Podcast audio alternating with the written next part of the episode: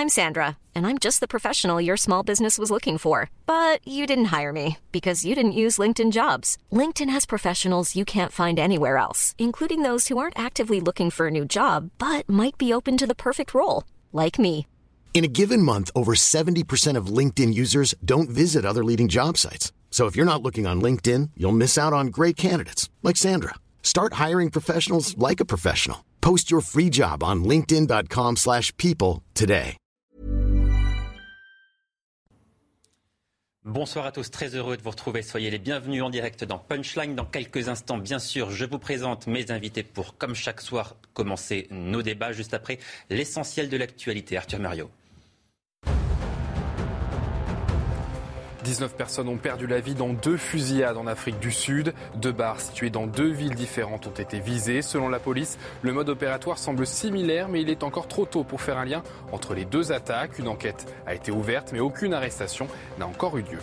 La nuit a été calme dans le Gard. Les pompiers restent mobilisés pour éviter toute reprise de feu. Malgré un vent entre 40 et 50 km heure et des températures élevées, les sapeurs-pompiers indiquent que l'incendie est en bonne voie de règlement. Depuis jeudi, les flammes ont ravagé plus de 650 hectares de forêt.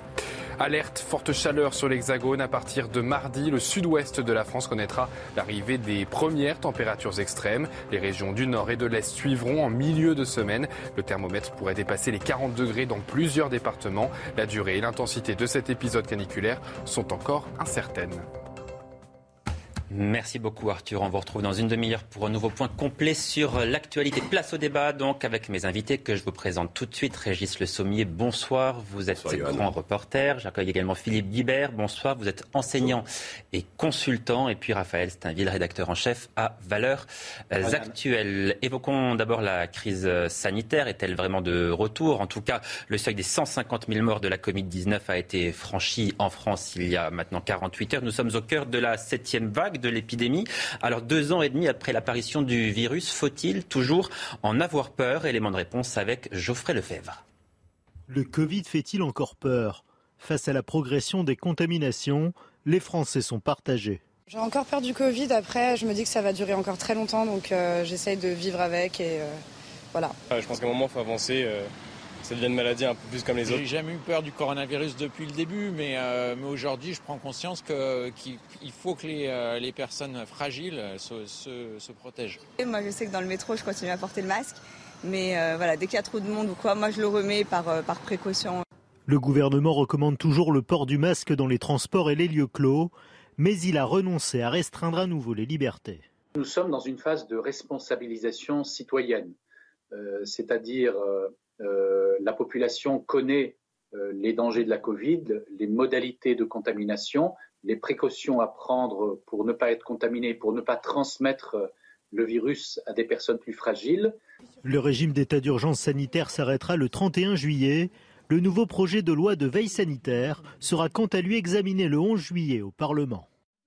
Alors Raphaël Steinville, on parle là du port du masque, la responsabilisation citoyenne, c'est-à-dire l'incitation plutôt que l'obligation. Ça, c'est une nouvelle méthode de la part du gouvernement. C'est une bonne méthode? Bah, Je pense que le gouvernement est très conscient de, la lassitude d'un certain nombre de Français, notamment des plus jeunes, qui ont euh, beaucoup souffert de, des, différentes restrictions qui, leur ont été euh, imposées pendant cette, cette, période, la période la plus dure du Covid, les premières années. Euh, et donc le, le gouvernement adopte un nouveau ton, effectivement.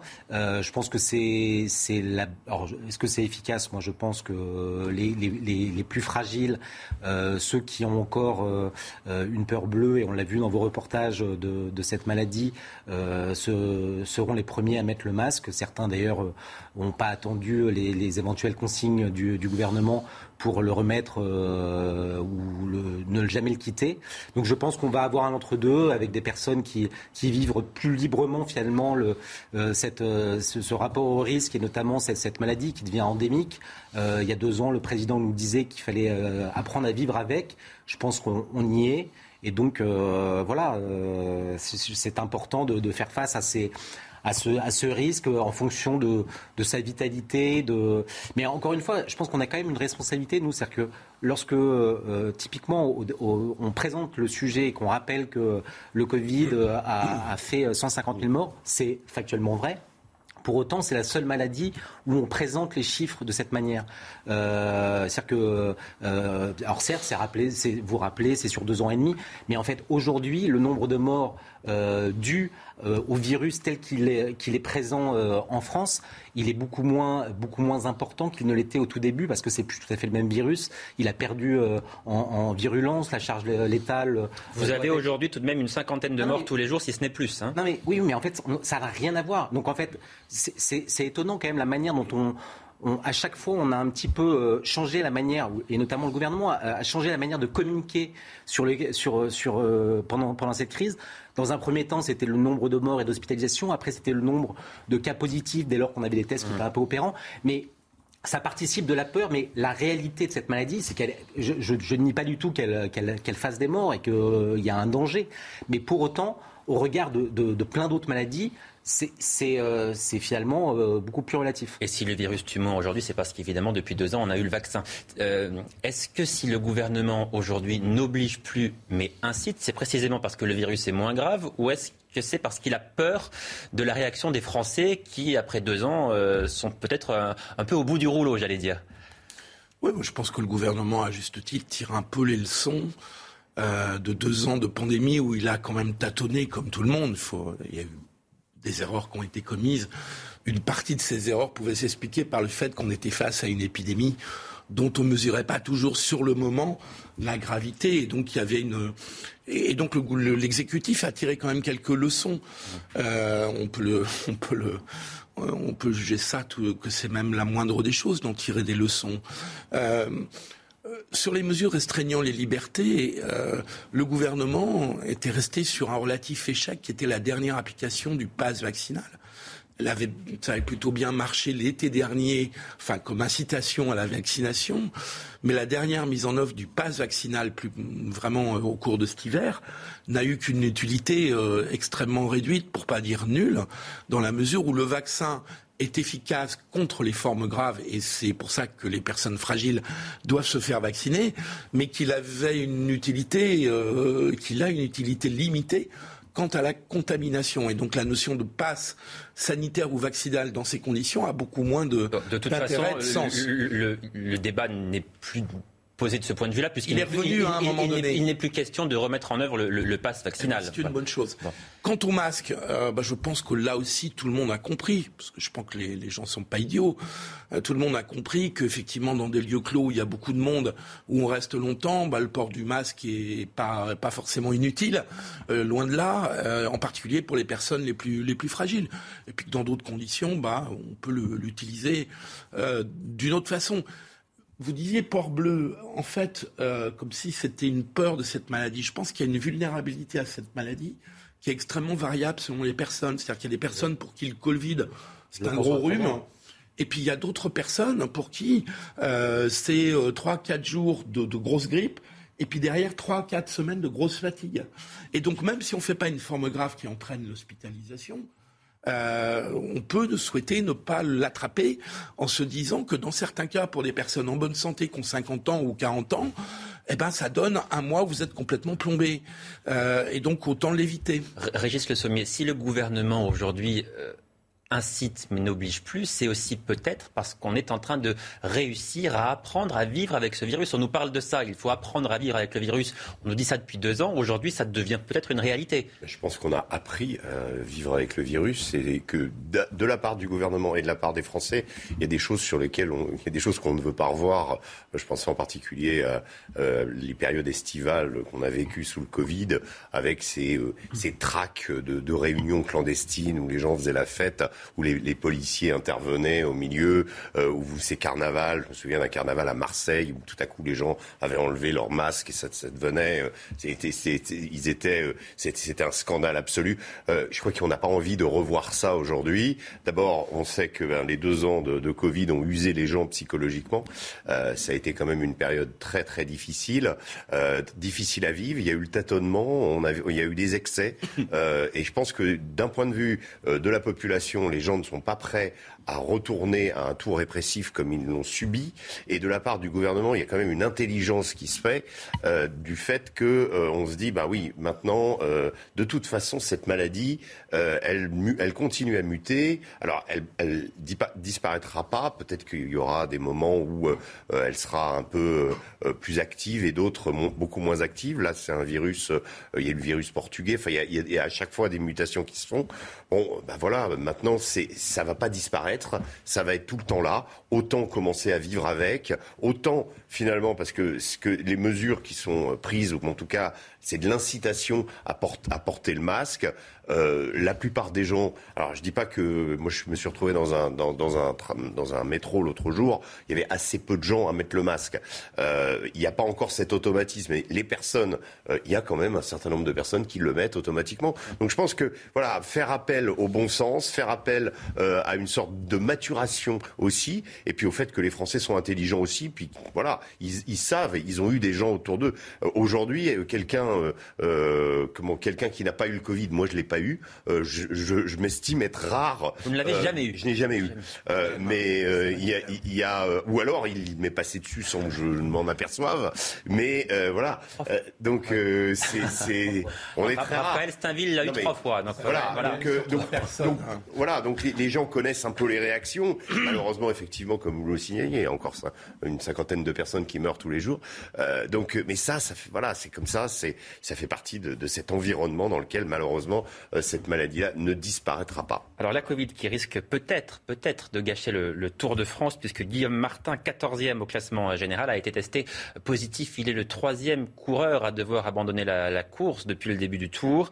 Euh, la crainte, c'est que le Tour de France, bien sûr, devienne un, cluster. Est-ce que là, précisément concernant le Tour de France, on n'a pas relâché les, les mesures un peu trop tôt, dans le sens où c'est la première fois où il n'y a pas de bulle sanitaire dans le Tour de France. C'était le cas les deux années précédentes. Est-ce qu'on n'est pas allé un peu vite là, peut-être?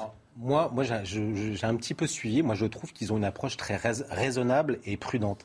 C'est-à-dire qu'en fait, euh, aujourd'hui, typiquement, s'agissant de ce coureur, euh, il avait euh, des, des, symptômes, il avait mal à la gorge, il s'est fait tester, il était positif, mais ils ont attendu finalement euh, un test PCR qui mesurait le taux, la virulence de, de, son virus avant de prendre la décision ou pas de l'écarter, parce que physiquement, il était en mesure de pouvoir continuer à courir.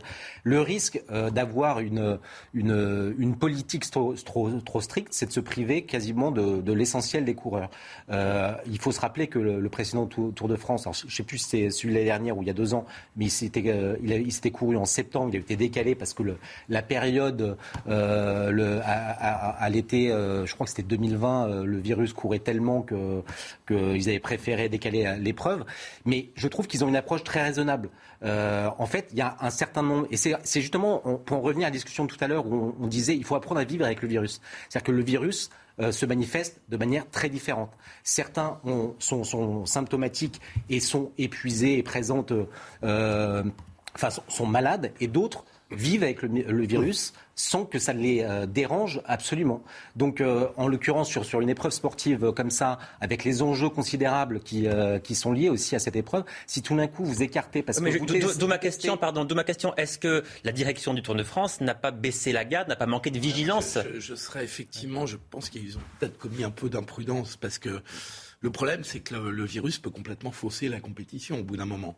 Euh, ce sont des sportifs de haut niveau, ils sont jeunes, donc certainement ils supportent mieux euh, le Covid que, d'autres personnes plus âgées et moins en forme. Néanmoins, si vous commencez à avoir une vingtaine de coureurs qui sont obligés euh, d'arrêter le Tour de France en cours de route, euh, bah, vous faussez un peu la compétition. Ah, je suis d'accord, hein. mais le Tour de Suisse, c'est 60 coureurs qui ont été écartés. Là, aujourd'hui, il n'y en a que 3 après 10 jours de course. Donc finalement, il, Non, si on reste à 3, si ah on reste à bah, moins de 10, ça va à peu près. Mais les conditions de contamination, on en parlait, aujourd'hui, le, le, vaccin n'empêche pas la contamination. Et donc, euh, donc, il faut faire super gaffe. Ah et, comme vous le disiez vous-même, les organismes réagissent différemment. Euh, mais je crois que c'est un peu... Euh, pour, pour ce qui est des, coureurs, effectivement, il y a la santé des coureurs. Bon, là, ils ont des équipes médicales qui, qui les surveillent en permanence. mais je, je, pense que le, la compétition sportive aujourd'hui doit se faire avec, en prenant en compte le risque d'attraper la Covid. C'est pas, euh, euh, on, on, va pas vivre dans des bulles, on va pas vivre dans des endroits. non, on, le sait très bien.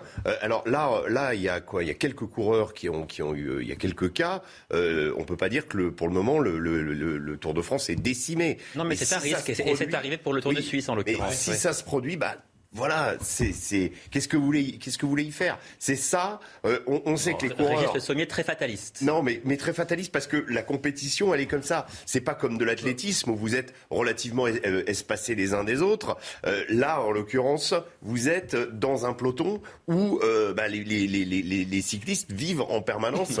Euh, donc, à moins, à moins de s'échapper, vous êtes quand même dans un, un environnement qui potentiellement peut être toxique. Et, et bah, voilà, c'est comme ça. C'est la réalité que nous impose le Covid. Souhaitons que les quelques cas qui ont été qui ont, qui ont malheureusement euh, contraint euh, un certain nombre de coureurs à abandonner ne, euh, ne se multiplient pas et que le virus ne soit pas finalement extrêmement contaminant et que la, compétition puisse à peu près aller à, à ouais, je serais un, un, poil plus exigeant que vous sur les compétitions de haut niveau. Comme vous le disiez, il y a énormément d'enjeux sur un Tour de France. Euh, des enjeux aussi qui sont économiques, qui sont sportifs, qui sont populaires. Qui sont populaires, d'abord. Euh, oui, enfin, qui sont aussi économiques. Euh, et donc, je trouve qu'il ne faut pas prendre de risques sur des mm. compétitions de haut niveau. Il faut essayer de limiter les risques. Bon, voilà. En fait, Vous avez raison, hein, il n'y a, pas de, il a pas de 100% de Les, les footballeurs, c'est quand il y en avait un qui était, enfin, depuis, depuis le début de l'épidémie, hein, souvenez-vous, hein, le PSG, une fois, d'ailleurs, Neymar étant allé se baigner avec ses copains à Ibiza, était revenu avec le, était venu avec la Covid. Donc il y avait, euh, voilà, bah, pendant, euh, euh, il y avait une période de quarantaine et puis voilà, ils étaient, ils ne, jouaient plus. Il y, a, quand même une impossibilité pour ces joueurs de ne pas communiquer, de ne pas être, voilà, et moi je suis fataliste peut-être. Je pense que ça fait partie de l'apprentissage. On a fort heureusement en ce moment, il faut reconnaître, un virus qui n'est pas euh, aussi fort que euh, au début de l'épidémie, le variant anglais. Là, pour le moment, on peut, voilà, on, a beaucoup de gens autour de nous hein, euh, qui sont qui, qui, attrapent le COVID, la Covid, mais mais c'est pas aussi fort. Donc, souhaitons que. Alors, alors justement, les, hôpitaux qui doivent faire face à cette septième vague de Covid et c'est plus généralement l'état global de notre système de santé qui interroge beaucoup en ce moment. Les médecins généralistes eux aussi, sont de plus en plus rares dans certains territoires où il arrive parfois qu'un habitant sur cinq n'ait pas de médecin traitant. C'est ce que nous explique Valentine Leboeuf. Bonjour. Evelyne a enfin obtenu un rendez-vous avec un médecin généraliste. Le sien est parti à la retraite sans trouver de successeur. Résultat, elle n'a pas consulté depuis deux ans. Ma gynécologue a pris sa retraite aussi. Elle fait aujourd'hui un bilan de santé avec ce septuagénaire à la retraite, qui a repris du service. Je trouve que c'est parfait comme, euh, comme solution. Hein. Ça, pour l'instant, euh, en attendant d'avoir de nouveaux médecins sur le secteur, euh, c'est une solution évidente. C'est bien. Dans ce territoire rural, il y a de moins en moins de praticiens. 20% des habitants n'ont plus de médecins traitants. Comme le docteur Fontano, trois autres généralistes retraités se sont installés ici. On dépanne les gens, on dépanne les patients. On espère aussi soulager les médecins euh, du coin qui sont sollicités, qui, ont déjà beaucoup, de travail et qui, en fin de compte, euh, sont obligés de refuser des, nouveaux patients. Hein. Donc, euh, dépanner les patients, soulager les médecins traitants, soulager éventuellement les urgences, c'est le but. Le rappel des praticiens retraités est une solution provisoire en attendant l'arrivée de nouveaux médecins. La solution à long terme, évidemment, on la connaît, c'est de former davantage de médecins, d'augmenter le numerus clausus, mais à court terme, pour tenter de régler ce problème dans, l'immédiat, quelles sont les solutions qu'on peut apporter à ces, Français qui sont parfois dans certains territoires 20%, un Français sur cinq, à ne pas avoir de médecin traitant. C'est absolument énorme. C'est considérable. C'est quand même un peu triste. Enfin, bien sûr, c'est une solution. Et si c'est sur la base du volontariat qu'il y a des médecins retraités qui souhaitent reprendre leur activité pour dépanner, pour aider, évidemment que c'est une bonne solution. C'est quand même un peu, un peu triste qu'on en, arrive là, quand même, tout de même. Euh, on est dans un pays moderne, on est censé avoir une des meilleures médecines du monde, en tout cas euh, occidentale, euh, et on se retrouve dans des, avec des territoires, 20%, c'est une proportion considérable, où on n'a pas de médecin. Il y a eu quand même un problème d'anticipation et de compréhension de l'évolution de la société qui a quand même été largement défaillante pour qu'on en arrive dans cette situation où il manque des médecins. Parce que le problème, c'est que bien sûr, le numerus clausus, on va le faire évoluer, mais qu'il faut des années pour euh, former un médecin. Une, une dizaine d'années. C'est très long. Et donc là, on a un laps de temps euh, qui peut être de 5, 6, 7 ans, euh, où on va avoir des difficultés. On va payer très cher cette restriction sur le numerus clausus qui était euh, euh, qui était quand même une grosse bêtise parce que là, on, avec des territoires entiers, avec des modes de vie, des exigences des nouveaux médecins qui ne sont plus les mêmes que celles des, des vieux médecins de campagne. Euh, Absolument, qui ne veulent pas toujours travailler la nuit, qui ne veulent pas toujours travailler le week-end. qui, veulent avoir aussi une vie de famille, euh, parce que c'était très exigeant d'être un vieux médecin euh, de famille, que ce soit à la campagne ou à la ville. C'était une vie contraignante, c'était quasiment une vocation, un sacerdoce. Et, je pense que les nouvelles générations n'obéissent pas exactement aux mêmes, aux mêmes, aux mêmes implications dans leur métier. Et donc, il faut qu'on s'adapte à cette évolution de la société. Alors, vous, parlez des jeunes euh, générations. Raphaël Steinville, est-ce qu'il faut, par exemple, dans l'urgence, euh, contraindre, obliger cette jeune génération, les nouveaux diplômés, les nouveaux médecins, à s'installer, par exemple, dans ces déserts médicaux? Euh, moi, ça me paraît compliqué de, de, les contraindre et de les obliger, sinon euh, éventuellement en leur garantissant euh, une meilleure rémunération. Mais ce qui est, ce qui est intéressant, c'est que on a beaucoup parlé ces derniers jours de, de la mission Flash d'un mois sur, sur les urgences, mais le, le Sénat euh, je crois que c'était euh, en mars, mhm. a rendu un rapport sur, euh, sur l'hôpital avec un, et sur le système hospitalier dans son ensemble et avec un certain nombre de pistes. Et s'agissant des, des, des, déserts médicaux, c'est qu'on parle du numerus, numerus clausus, mais les médecins traitants, en fait, ils sont aussi limités dans le nombre de patients qu'ils peuvent accueillir. Et donc, ne serait-ce que de revoir et de leur permettre parce qu'on a toujours la crainte que euh, euh, des, médecins, euh, des médecins finalement fassent des consultations de, de 8 heures à, à 23 heures. Il y a un doute, il y a la sécurité, l'assurance maladie qui, se demande s'il n'y a pas des fraudes là-dessus. La vérité, c'est qu'il y a des médecins qui travaillent comme ça et qui sont tellement dévoués à leurs patients qu'ils acceptent ces horaires extensifs. Donc il y, a cette, première piste. Après, il, y a une deuxième chose que je trouve très intéressante. C'est-à-dire qu'il y a quelques jours, je rencontrais Jérôme Fourquet, vous savez, le le directeur de, de, l'IFOP, qui a écrit plusieurs livres, le dernier, euh, La France euh, sous les yeux, et il décrivait un rapport très, très, très étroit entre finalement la désertification de nos campagnes, l'absence de médecins, et la, propension que ces populations-là ont aujourd'hui à voter Rassemblement national. Comme si ce, déclassement, parce qu'en fait, le, simple fait de ne pas avoir accès à ce genre de soins, à avoir un, médecin euh, soignant, euh, c'est vécu comme un déclassement. C'est vécu comme, euh, comme une souffrance. Et, finalement, ces déserts médicaux nourrissent ce, ce, vote de contestation avec une Marine Le Pen qui, pendant toute la campagne, a très bien compris cet enjeu et notamment pendant les législatives. Alors c'est passé sous les radars médiatiques parce qu'elle n'a pas fait de grands médias euh, nationaux, mais euh, a, mis sur le, sur le tapis cette question euh, de, de, ces médecins de campagne. ce qu'il faut dire aussi, c'est que Régis Le Sommier, c'est la double peine pour ces Français qui n'ont pas accès aux, aux, médecins traitants. Parce que non seulement ils ne peuvent pas consulter en ville, mais en plus maintenant, on vient leur dire que l'accès aux urgences va être restreint. Non, je crois que c'est un système. Enfin, là, là, on est face à un problème global de notre merveilleux système de santé euh, qui était merveilleux il y a 20 ans et qui aujourd'hui explose de partout, craque de partout. Hein. On a passé euh, les deux, trois derniers jours justement euh, ici même à, parler justement de, ce problème des urgences et à, et un petit peu les, le cadre de cette fameuse mission flash. Moi, je le répète, une mission flash, ça veut dire que on est dans, dans, un, dans une solution rustine, dans une solution sparadrap. C'est censé être le cas, normalement. C'est une mission qui ne doit pas durer éternellement. ne doit pas durer parce que euh, on sent bien qu'il y a euh, une surcharge des hôpitaux qui est, qui, est, qui est anticipée pour une fois, mais elle est anticipée de façon un peu tardive sur la période estivale. On sait qu'il euh, il va y avoir une véritable, il risque d'y avoir une véritable explosion et qu'un certain nombre de services d'urgence risquent de ne pas pouvoir tenir le choc. Dans les stations balnéaires notamment. Voilà. Et, et, et, donc face à ça, on est obligé de, de, de, de, monter au créneau. Et le gouvernement euh, euh, me, me, semble, et alors la, question de faire travailler des, des, praticiens à la retraite est intéressante dans la mesure où on sait très bien que les médecins, c'est autre chose. Enfin, c'est un sacerdoce ce métier. Hein. Vous parliez de, du médecin de campagne, mais même tout, tout médecin a quand même une, dimension humaine peut-être multipliée par deux dans son activité, et que remettre la main à la pâte justement et aider les autres, ça fait partie. Et il y en a certains que ça doit, euh, je, pense que ça, ça, ça qu'ils apprécient aussi de, de, le faire. Mais euh, il s'agit encore d'une fois d'une mesurette euh, de quelque chose qu'on vient injecter, alors que ce qu'on attend, c'est une réforme globale et peut-être un changement de paradigme avec moins de rentabilité, moins d'administratif et plus de formation et, et, un accent mis plus sur la formation des, des médecins à tous les niveaux, parce que c'est vraiment ça. L'hôpital public aujourd'hui, on est à trois administrateurs, trois, trois, trois administratifs pour un praticien.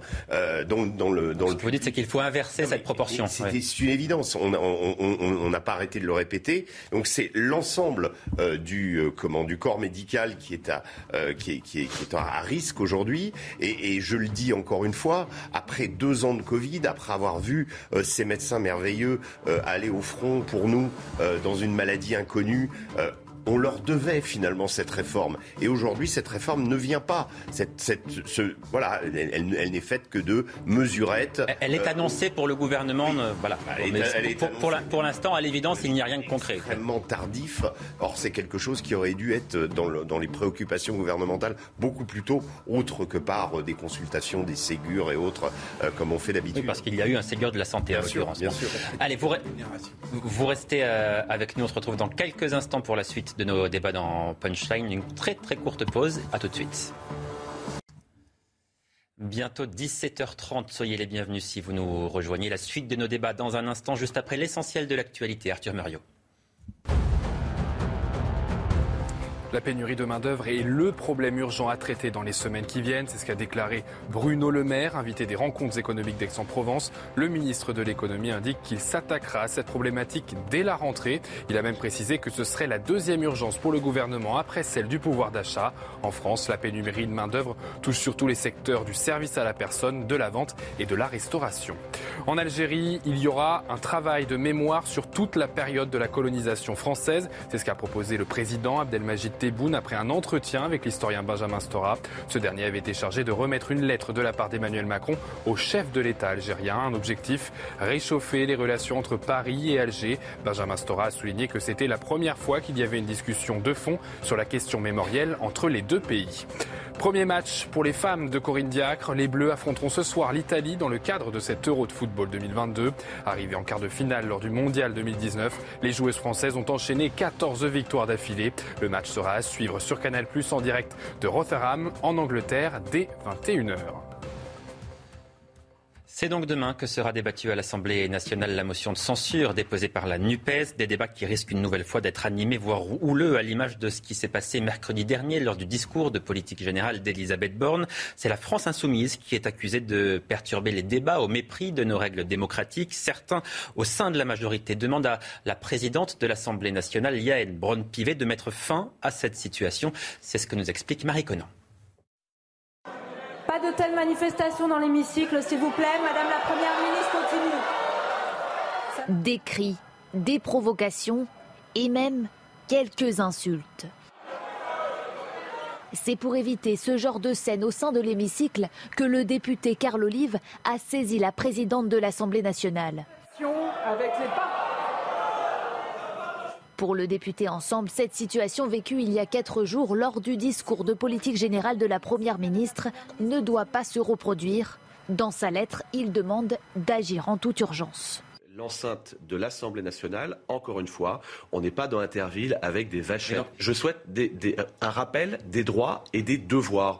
Dans son viseur, essentiellement des députés de la France insoumise, dont les tenues vestimentaires n'étaient selon lui pas non plus adaptées à l'Assemblée nationale le paradoxe de la situation, c'était de voir ces huissiers, ces, agents de l'Assemblée nationale tout simplement exceptionnels, dans des codes vestimentaires euh, euh, incroyables. Et quand on voit le contraste avec euh, la France insoumise. Enfin, cette scène, une simulation d'obsèques pour enterrer le Front républicain, a choqué le parlementaire.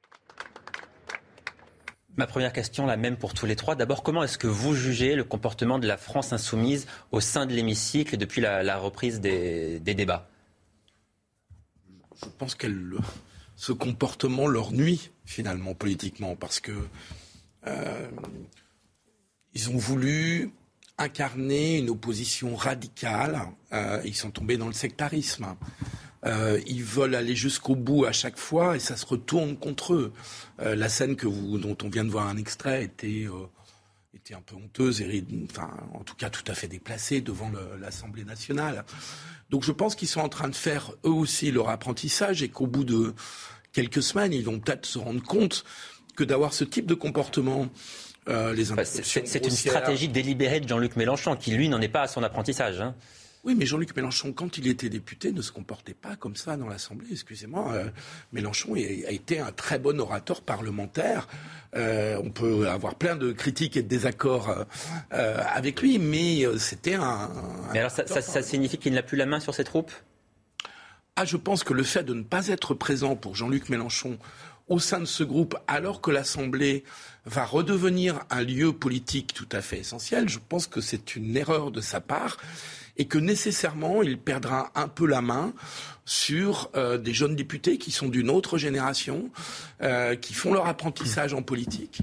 Pour l'instant, je pense qu'ils font un apprentissage qui, ils pensent bisuter les autres, et je pense que c'est, ce sont eux qui, qui, qui, qui, qui vont être victimes dans l'opinion euh, de ce type de comportement qui est tout à fait excessif, ridicule, ou parfois totalement déplacé. Et donc je pense que oh, c'est un bon exemple, la motion de censure. Hein. D'abord, ils l'ont déposée avant même qu'Elisabeth Borne n'ait parlé, première heure de communication. Parce que pour justifier une motion de censure, il vaut mieux s'appuyer sur ce que dit le Premier ministre ou la Première ministre que vous voulez censurer. Et donc dire, voilà, on va, on va déposer une motion de censure juste parce qu'elle ne pose pas la question de confiance, alors qu'il y a eu des précédents dans la République, tout ça était déjà excessif. Et puis ensuite, ils décalent le vote à lundi. Euh, donc ils tombent à plat, ils sont plus dans le rite. Voilà. Donc je pense qu'ils font une série d'erreurs ou de fautes de goût dont ils vont comprendre peut-être, enfin espérons-le pour eux, parce qu'il faut espérer que le Parlement devienne un, un lieu de débat euh, démocratique respectable. C'est son rôle, c'est sa fonction. Donc on doit souhaiter que tous les députés, France Insoumise et les autres, se comportent convenablement et donnent une belle image de la politique. Ah. Quitte à ce qu'il y ait des débats euh, très durs, mais euh, d'avoir des confrontations dures, ça n'empêche pas la politesse et le respect. Raphaël Stainville, sur le comportement de la France insoumise. J'ai l'impression que leur comportement, finalement, il est assez similaire et, conforme à ce qu'il était déjà dans, la, précédente Assemblée, quand bien même ils étaient beaucoup moins nombreux. Mais euh, pardon, euh, certes, Jean-Luc Mélenchon euh, s'exprime très bien, c'est un, bretteur, un orateur hors pair, mais ça ne l'empêche pas d'être un, perturbateur lorsqu'il n'a pas la parole.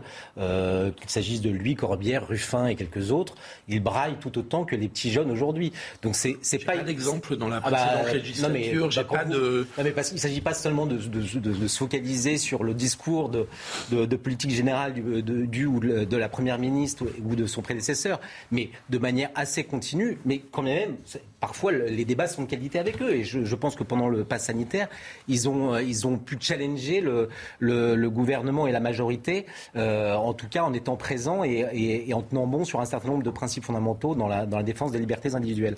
Mais pour autant, aujourd'hui, dans cette séquence, avec euh, ce, groupe très important, moi j'ai l'impression qu'ils sont un peu importés par par l'ivresse du pouvoir et l'illusion qu'ils avaient quasiment atteint le pouvoir grâce à, encore une fois, au talent de, Jean-Luc Mélenchon, qui leur a quasiment euh, fait toucher du doigt euh, l'idée que lui euh, était Premier ministre quasiment potentiel. et, ils ont un peu finalement l'arrogance des gagnants alors qu'ils ont perdu. C'est ça un peu le, la chose qui est très surprenante, qui est déroutante et qui euh, euh, en, devient pathétique, notamment avec, et vous l'évoquiez, avec, euh, mais on y reviendra j'imagine, avec cette motion de, censure. C'est la question que j'allais vous poser. Je ne sais pas qui veut répondre, Régis Le Sommier peut-être, mais est-ce que tout cela ne montre pas peut-être, hein, je dis bien peut-être, mais que Jean-Luc Mélenchon n'a pas complètement accepté encore le résultat des élections, notamment des élections législatives, et donc il est dans cette stratégie pour, je ne sais pas, peut-être provoquer de nouvelles élections ou, voilà. moi, mon analyse, elle, est. Euh, je pense que l'attitude de, de, la France insoumise aujourd'hui, pas de la NUPS en général, hein, puisqu'on on mm. voit que chacun, après cette, cette alliance un peu contre nature parfois, a rejoint un peu. Et au niveau du comportement, euh, euh, la France insoumise se distingue nettement de, des socialistes ou des, des communistes avec lesquels elle était alliée pour l'élection. Non, je crois qu'ils ont pris acte, et je pense que Jean-Luc Mélenchon le fait depuis pas mal de temps euh, d'une radicalisation de la société. Euh, dont ils estiment être euh, la, la, représentation, mais pas qu'une représentation parlementaire. je pense que leur comportement est en adéquation avec des luttes sociales qu'ils souhaitent voir se développer dans le, pays. Euh, Souvenez-vous les paroles de Clémentine Autain qui disait si on n'a pas le pouvoir dans les urnes, on le prendra dans la rue. Euh, c'était, c'est quand même euh, une porte ouverte au coup de force.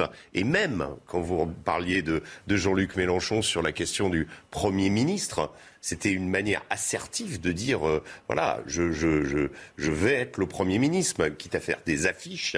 Euh, on, on, allait, on s'écartait, et depuis euh, longtemps d'ailleurs, quelque part, sur un certain nombre de principes. Bon, on, voit, on voit bien que la, la, la France insoumise s'écarte de principes républicains, mais, mais joue sur le fait que la société française comporte cette part de radicalisation, radicalisation qui existe du côté du RN, mais elle est différente c'est-à-dire qu'en fait, euh, là, on, tout le jeu qui est en train de, de, euh, dérouler euh, Marine Le Pen et sa réponse à Gérald on, va, on, va, parler de la stratégie de parce que ces, deux groupes sont intéressants. Parce que ce sont des groupes qui, qui sont nouveaux. Y, y il y a quelque chose, même s'ils étaient, même s'ils existaient à l'Assemblée nationale, mais là, ils sont en masse. là, on a d'un côté respectabilité pour gouverner et de l'autre côté prendre le pouvoir euh, peut-être par les urnes, mais peut-être autrement. On, va parler de ça, mais je voudrais que Philippe Guibert vous réponde sur, euh, sur Jean-Luc Mélenchon. Oui, moi je pense que je, je... il ne faut pas exagérer le succès de Mélenchon et de la NUPS. C'est un, un, très grand. Je parle d'une partie de la France sur euh, laquelle. C'est un très grand bluffeur, Jean-Luc Mélenchon. il a bluffé pour dire je vais être au deuxième tour pendant la présidentielle. Ça a failli marcher. Il finit bien sûr. Et puis il a bluffé en disant je vais devenir Premier ministre. Mmh. Ils en sont très très loin. 150 hein. mmh. euh, députés pour quatre partis de gauche réunis, c'est un mauvais résultat. Alors c'est mieux qu'en 2017 où il y a eu un effondrement. Oui, mais si vous comparez, ils ont fait 25,5. Donc euh, oui, puis 25% euh, pour toute la gauche. sauf que Uni, euh, ça 25% pour toute la gauche. Excusez-moi, c'est un résultat historiquement faible. Oui, oui. Donc ça a été une opération survie cette opération NUT. Ça a permis de sauver le Parti communiste, le Parti socialiste en partie les écologistes d'une sorte de faillite financière, parce que au moins pour le PC et pour le PS, il n'y avait pas euh, s'ils ne retrouvaient pas leur nombre de députés, ils étaient morts. Mm. Ah, donc, ça a été une opération survie. Mais la gauche à 25% à 4, mm. c'est une force faible dans le paysage politique français. Ça a été compensé par le talent oratoire et la capacité de Jean-Luc Mélenchon à créer l'événement. Mais enfin, la réalité politique électorale, elle est plus euh, euh, et, à faire campagne, elle est plus difficile alors que, d'autres, y compris Emmanuel Macron et les pas campagne. Emmanuel Macron et les macronistes leur ont laissé le champ libre, ce qui leur a permis de faire campagne. Donc, je, je crois qu'ils vont prendre conscience au cours des prochains mois euh, que leur situation n'est pas si terrible que ça, que leur prise sur le mouvement social, s'il y en a, ne sera pas si facile que ça. Les Gilets jaunes n'ont jamais, euh, n'ont jamais intégré la France hein. insoumise. Alors ce que je dis n'est pas garanti, c'est une question d'attitude. Donc je crois que leur pouvoir dans la rue est beaucoup moins important que ce qu'on s'imagine. Et puis au sein de la NUPS, il y a des partis qui vont retrouver leur tradition hein, à un moment donné. Et donc plus ils vont se radicaliser dans la tradition d'un parti de gouvernement. Hein. Exactement, une tradition de parti de gouvernement. Le Parti socialiste, à un moment donné, enfin les 30 députés qui sont là vont à un moment donné se réveiller et vouloir retrouver une personnalité propre. Parce qu'aujourd'hui, il y a une domination de LFI au sein de cette alliance. Donc, PS, écologistes et même PC vont vouloir retrouver leur personnalité d'ici la fin de l'année pour et Ils le comment, par exemple, selon vous En, en, bah, avec le gouvernement cette motion de censure. Euh, bon, c'est la première de la législature. Elle tombe un peu à plat. Ils vont pas pouvoir recommencer ça toutes les trois mm. semaines ou toutes les quatre semaines. Parce qu'à un moment donné, il y a des députés du PS, du, P, du PC ou des écolos qui vont dire bah écoutez ça ça ne sert à rien de déposer une motion de censure. Si c'est pour faire 150 voix et qu'on sait à l'avance qu'elle est perdue. Parce que ce type de, de, de manœuvre finit par décrédibiliser les manœuvres. Mmh. Vous voyez ce que je veux dire Donc moi, je serais plus prudent que vous en attendant de voir un peu comment ça se passe à la rentrée, parce que je pense qu'ils vont prendre conscience que bah, ils n'ont pas gagné, qu'ils ne sont pas si forts que cela, que la gauche c'est simplement 25 je, je je veux dire, après la défaite de... C'est misé sur la politique du pire. Je ne sais plus qui disait la politique du pire est la pire des politiques, mais c'est... Oui, oui, oui, mais je suis même pas sûr qu'en cas de, de, de, de situation qui se dégraderait, ils sont en capacité de récupérer le mécontentement, mécontentement justement, populaire. Raphaël crains que le RN ne soit plus en capacité. La question que j'allais vous poser, c'est est-ce que vous pensez que Jean-Luc Mélenchon se considère plus légitime qu'Emmanuel Macron pour représenter les Français ou pour gouverner, ou, est-ce qu'il fait semblant de se croire légitime? Moi, je pense qu'il n'a pas totalement renoncé à l'idée qu'il pourrait devenir Premier ministre ou euh, peut-être euh, un jour euh, chef de l'État. Et donc, euh, le résultat des présidentielles, dans la mesure où ils ne sont pas conformes, absolument conformes à ce qu'ils voulaient, euh, il essaye par tous les moyens de, pouvoir euh, rejouer une, nouvelle fois. Euh, moi, c'est le sentiment que j'ai. Que moi, ça me fait penser un petit peu à François Bayrou en, en 2000, 2007, lorsqu'il avait eu 18% et qu'il avait échoué de quelques centaines de milliers de voix à être présent au deuxième tour. Et on a senti psychologiquement à quel point, finalement, il, poursuivait ce rêve, il, il refaisait l'histoire à, l'aune de, ce, de, ce, de cette quasi-qualification. et je pense que Jean-Luc Mélenchon, il est un peu dans cette stratégie qu'il a échoué dans rien, mais le coup d'après, ça sera le bon. Et, qu'en fait, il est fait de toute éternité pour être soit président, soit euh, euh, Premier ministre. Et, en l'occurrence, ça n'a pas réussi à François Bayrou, qui, s'il a fait 18% en, 2000, en 2007, s'est effondré en 2012. Bon. Ça fait deux fois qu'il échoue à rien.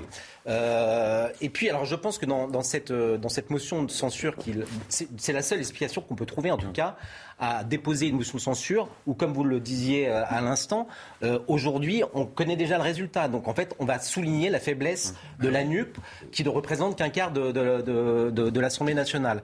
Il y a une autre, une autre solution, c'est uniquement une posture, je crois que c'est Jean-Jacques Urvoas qui parlait de, posture culturiste. Des euh, c'était dans le JDD euh, aujourd'hui. Hein. mais, mais sinon, euh, d'autant plus que ce moyen, la, motion de censure, n'a quasiment jamais réussi une seule fois sous la Ve République. Et encore, c'était Pompidou qui a été renversé par le gouvernement. Euh, et De Gaulle avait euh, dissous l'Assemblée pour. Euh, Alors Marine Le Pen, elle a son, son explication à ce qu'elle décrit comme la bordélisation de la vie politique. Elle dit voilà, Jean-Luc Mélenchon a un objectif, il veut faire sauter la Ve République. Oui, elle a tout intérêt à, à exagérer les erreurs dont on parlait à l'instant de, de, la France insoumise et de Jean-Luc Mélenchon, puisque finalement, c'est une magnifique. Que fait LFI C'est une magnifique campagne de respectabilité gratuite pour Marine Le Pen et le Rassemblement national. Donc elle, elle a tout intérêt à s'opposer à LFI en montrant, en essayant de montrer qu'elle est beaucoup plus responsable, qu'elle a un comportement beaucoup plus républicain. Que le Rassemblement national est en train de devenir un parti de gouvernement, c'est ce qu'elle veut montrer. On a, parlé des looks, on a parlé des looks et des, des, de l'accoutrement tout à l'heure, mais euh, dès le début, Marine Le Pen a euh, demandé, en tout cas à ses élus masculins, d'arriver euh, avec une veste, une cravate. donc voilà, donc le, le, le, distinguo, il a été recherché dès le début, et la France insoumise, bah, oui, Alors puisque vous en parlez, on écoute tout de suite Olivier Véran, qui est le porte-parole désormais du gouvernement, et il évoque la stratégie de Marine Le Pen, qui est évidemment a demandé à, ses troupes de se faire un peu plus discrète, en tout cas moins bruyante au sein de l'Assemblée nationale. Écoutez Olivier Véran. Si vous avez suivi le discours de politique générale d'Elisabeth Borne, les députés euh, Rassemblement national n'émettaient aucune expression, ni positive, ni euh, hurlement. Euh, ils veulent essayer de montrer qu'ils ont leur place dans l'hémicycle et que lors des prochaines élections, ils pourraient être à la hauteur. Je, vous le dis, je, le redis parce qu'il faut être très ferme là-dessus. Le gouvernement ne compte pas sur les voix du Rassemblement national pour légiférer hmm. et faire adopter des textes. Bon, la réalité, c'est qu'aujourd'hui, la stratégie de Marine Le Pen, pour l'instant, elle fonctionne. Ça, il n'y a aucun doute là-dessus. En termes d'image, elle fonctionne. Et les filles lui en service. Donc, en termes. Effectivement, Marine Le Pen, euh, avec cette divine surprise des 89 députés auxquels elle-même ne s'attendait pas, et personne d'autre d'ailleurs, euh, se retrouve en étant paradoxalement vainqueur de ces élections législatives, alors que finalement ce n'est que 89 députés. Et donc, avec intelligence politique, elle saisit l'occasion pour donner à son parti un, un vernis ou plus deux partis de gouvernement, puisque c'est la marche qui reste à franchir pour le Rassemblement national, et que la dernière présidentielle ne lui a pas permis de franchir, parce que il faut se souvenir quand même du deuxième tour. Marine Le Pen a fait une très bonne campagne de premier tour très habile, très une mauvaise de second tour. Mais une mauvaise campagne de second tour et le débat face à Emmanuel Macron, certes, n'a pas été du tout catastrophique comme en 2017, mais ne lui a pas permis de montrer qu'elle était à la hauteur de la fonction de président de la République. Et donc les législatives lui donnent une, une occasion de se rattraper et dans les prochaines années de se rattraper en respectabilité, en crédibilité de, de parti de gouvernement qui est unique. Elle, et pour l'instant, elle saisit la chance avec euh, finesse et intelligence. C'est exactement ça. C'est-à-dire qu'elle est. Euh, on, on, a, on lui a tellement reproché Emmanuel Macron euh, euh, et, et le, le, gouvernement pendant les deux tours, dans, dans les deux tours, de, on lui a fait des procès en incompétence. Euh, on lui a dit vous n'êtes pas, vous avez autour, il n'y a personne autour d'elle. comment les, les, la plupart des, des, types qui avaient un peu de valeur l'ont quitté, sont partis chez Zemmour, etc. On lui a fait ouais, un procès également, mais souvent justifié d'ailleurs, en absentéisme à l'Assemblée nationale, au fait que même au niveau du Parlement européen, on ne la voyait jamais.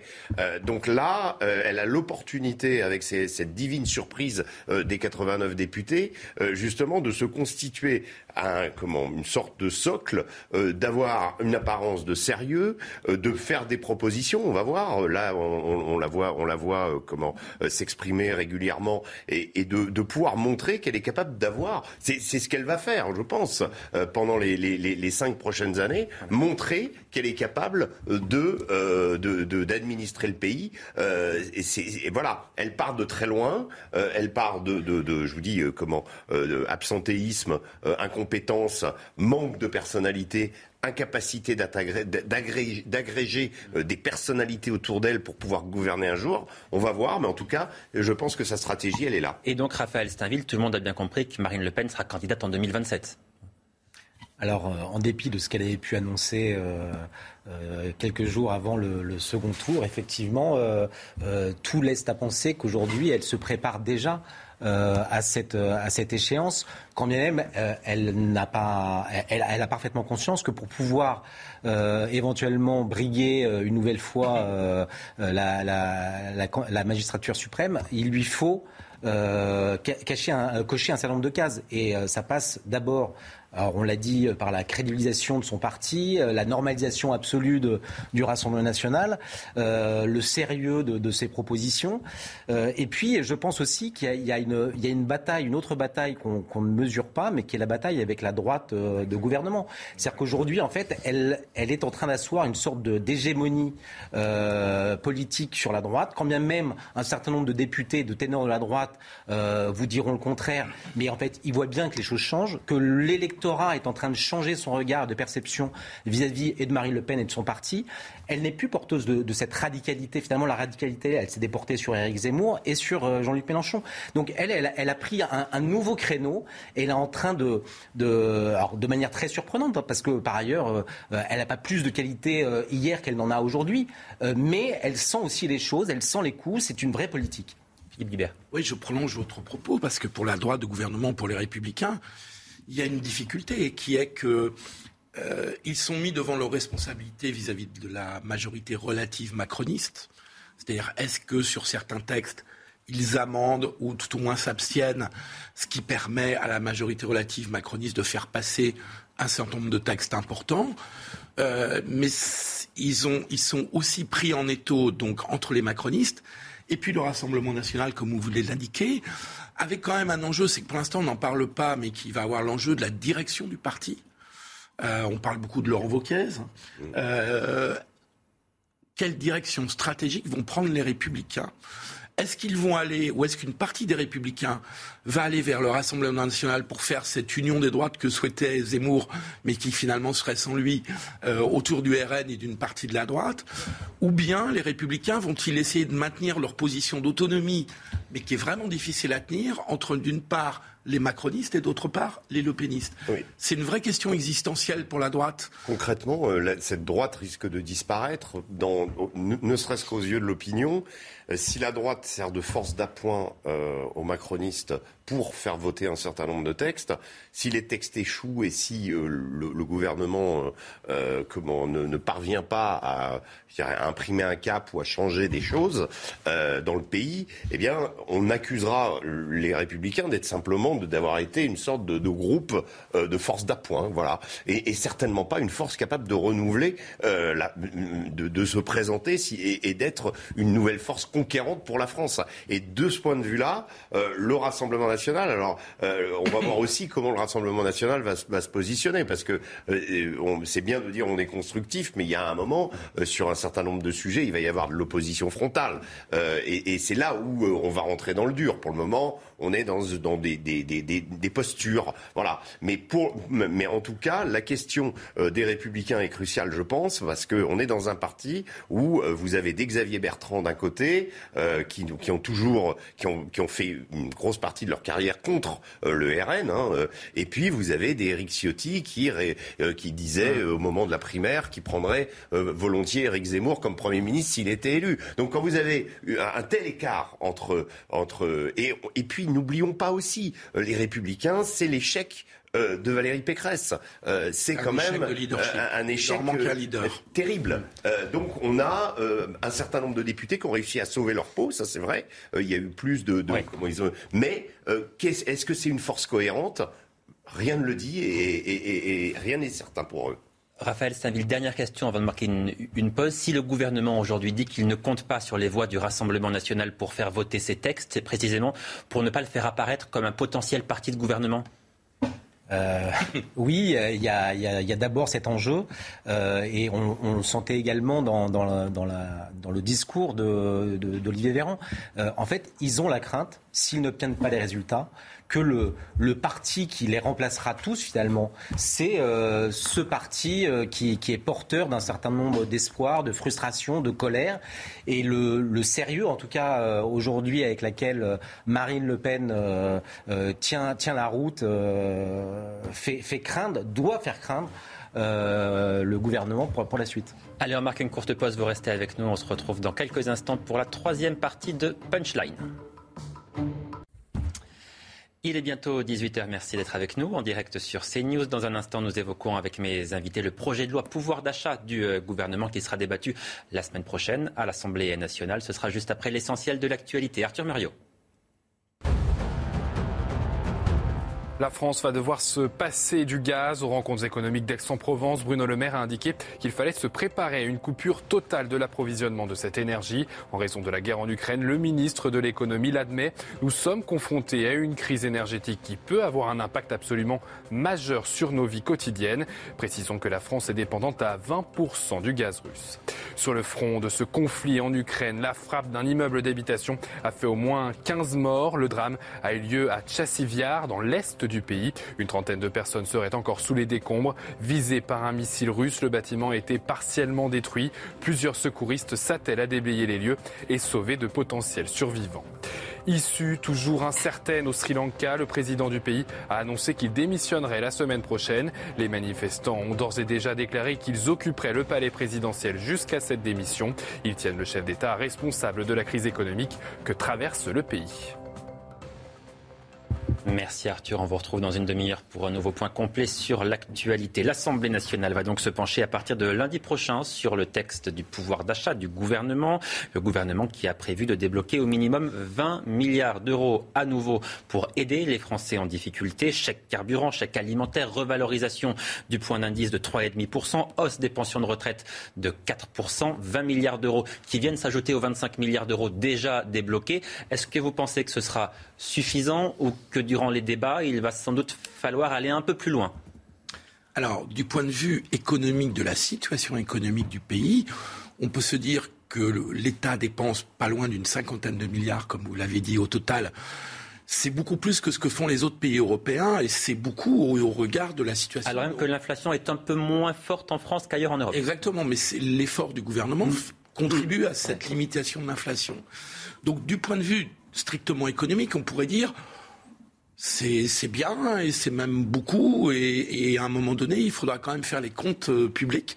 Euh, du point de vue politique, l'arithmétique risque d'être différente puisque l'enjeu pour le gouvernement c'est de faire passer son texte. Là, il a une sorte d'obligation politique. S'il échouait à faire passer ce texte, ça serait vraiment un échec lourd, je pense, pour Emmanuel Macron et son gouvernement. C'est pas ce qui est le plus probable au moment où on se parle. Non, parce qu'on peut se dire que tout le monde va réussir à se mettre d'accord sur le fait de distribuer de l'argent public aux Français et que c'est pas là-dessus qu'il y aura le plus de, de...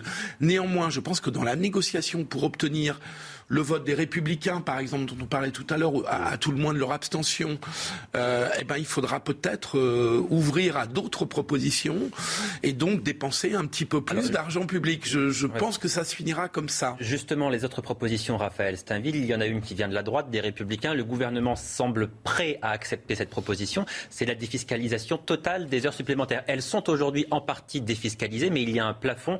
L'idée, ce serait de les défiscaliser complètement, ce qu'avait fait Nicolas Sarkozy en 2007. Est-ce que vous pensez que c'est une bonne piste?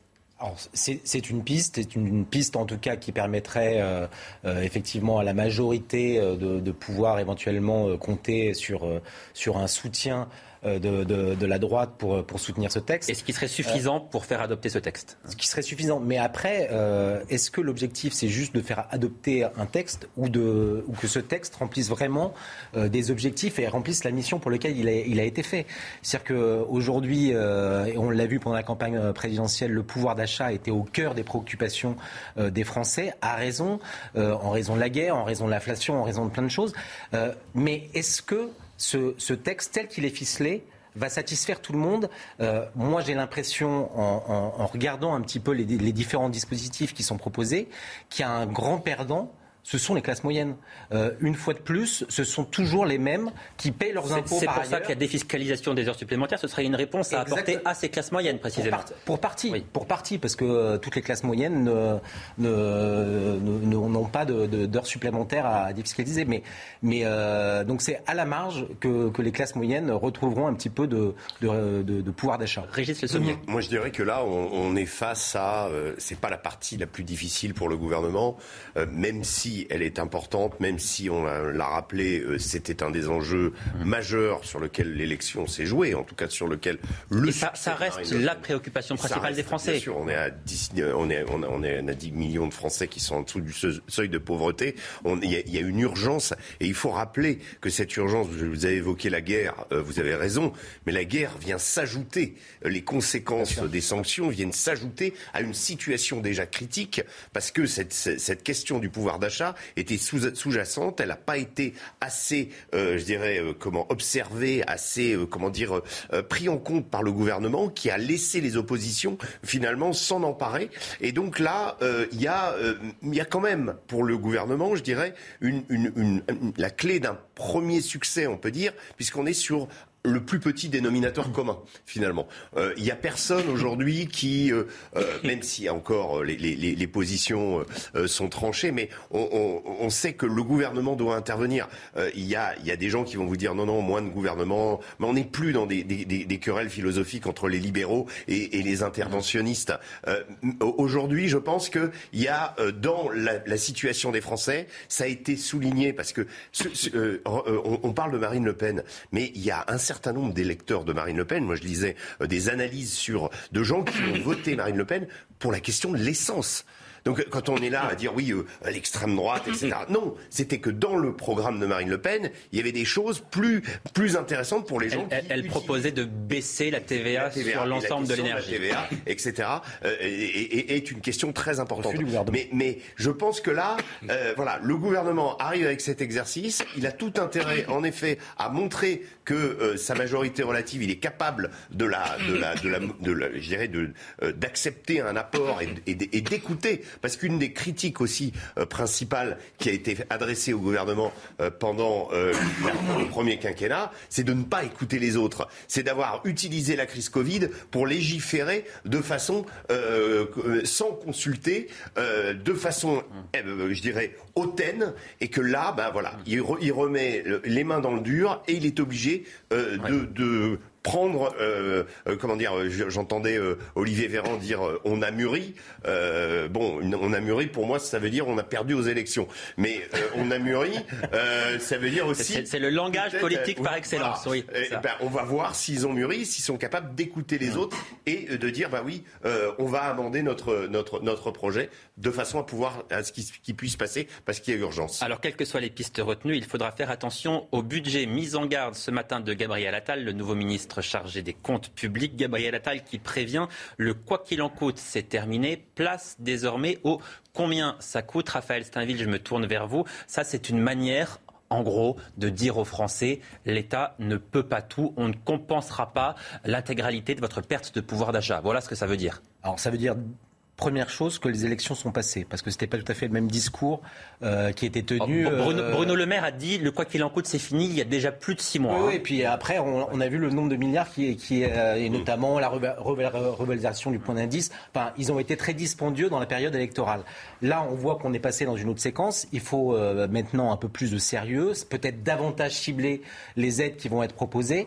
et donc, c'est oui, c'est un retour, un retour à la normale une gestion euh, qu'on espère de bon père de famille, mais on peut avoir quelques doutes. Moi, mais c'est une mauvaise nouvelle pour vous ou c'est sain? Non, mais bien évidemment que c'est sain. Euh, mais c'est presque une lapalissade que finalement d'entendre ce genre de propos dans la, dans la bouche de, du, ministre en charge du, budget. Euh, mais pour en revenir quand même malgré tout sur ce texte, quand vous, le, quand vous le regardez, quand vous écoutez soit Bruno, Bruno, Le Maire ou, ou, ou, un, ou, un, certain nombre d'autres ministres vous l'expliquer, notamment quand vous rentrez dans, dans, le cœur, euh, notamment le, euh, les, euh, s'agissant de l'énergie. c'est d'une technicité, honnêtement, moi, je, je, je, je, ne sais pas comment les Français vont comprendre si ils vont finalement gagner un peu d'argent. On, va, attendre de voir quand même ce que propose le gouvernement, parce que pour l'instant, on n'a pas les détails et, et, on ne sait pas comment ça va se passer précisément. Bon. Oui, et puis, euh, quand même, on, dépense quand même 50 milliards, quoi. Enfin, il faut, mesurer parce que avec avec un, avec Bercy qui a qui a enregistré 50 milliards de, recettes fiscales supplémentaires depuis le début de, la crise. Donc, euh, quand, Elisabeth Borne dit qu'il n'y aura pas d'impôt supplémentaire, la TVA c'est un impôt sur, le quoi qu'il en coûte. Je veux qu'on reste sur, le quoi qu'il en coûte. Allez-y. Ben non, mais c'est fini le quoi qu'il en coûte. Il y a un changement fondamental qui s'appelle l'inflation et l'augmentation des taux d'intérêt.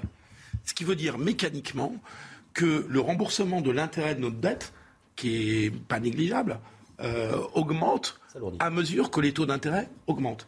Et donc ça veut dire très clairement, je, lisais tout à l'heure, que l'augmentation des taux d'intérêt sur 2022-23, ça va être deux fois le budget de la justice qui aurait besoin d'être augmenté par ailleurs, parce que les magistrats manquent de moyens.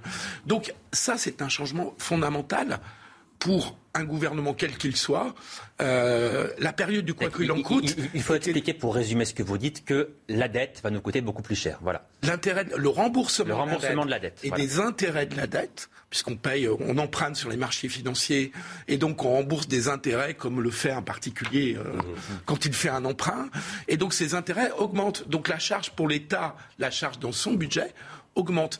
Et donc ça vient manger, si j'ose dire, ou, gaspiller les marges de manœuvre dont, le, dont l'État peut, peut, euh, peut, jouer pour euh, s'attaquer à la question du pouvoir d'achat. J'ajoute une deuxième euh, remarque, c'est que dans ce contexte, ce n'est pas qu'un débat philosophique entre libéraux, c'est un débat très concret.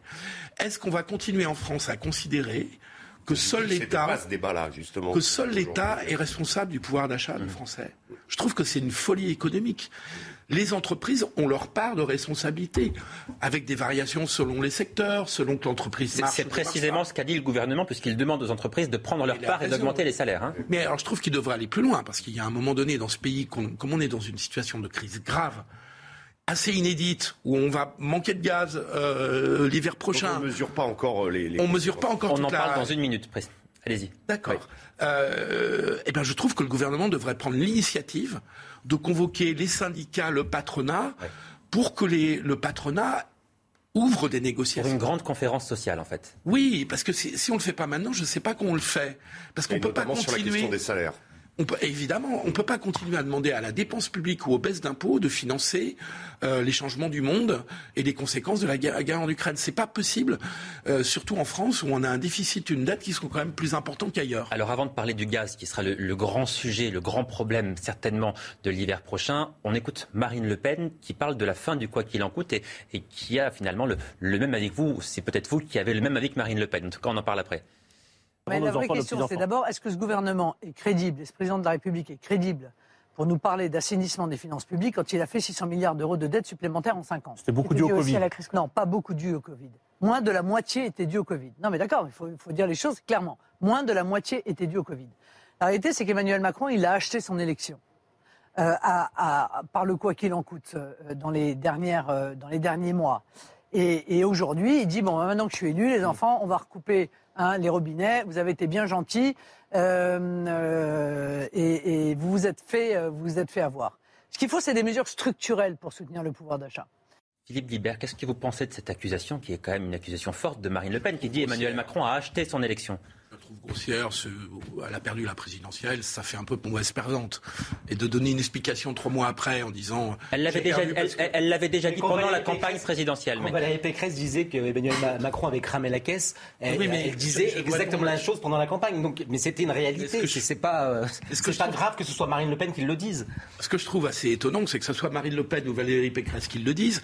Elles accusent Emmanuel Macron d'avoir dépensé de l'argent. Et quand on regarde leurs propositions à Marine Le Pen ou hier ou aujourd'hui de la droite républicaine, c'est encore pour dépenser beaucoup plus d'argent. Parce que les propositions de Marine Le Pen de baisse de la TVA, ça, ça coûte beaucoup plus d'argent.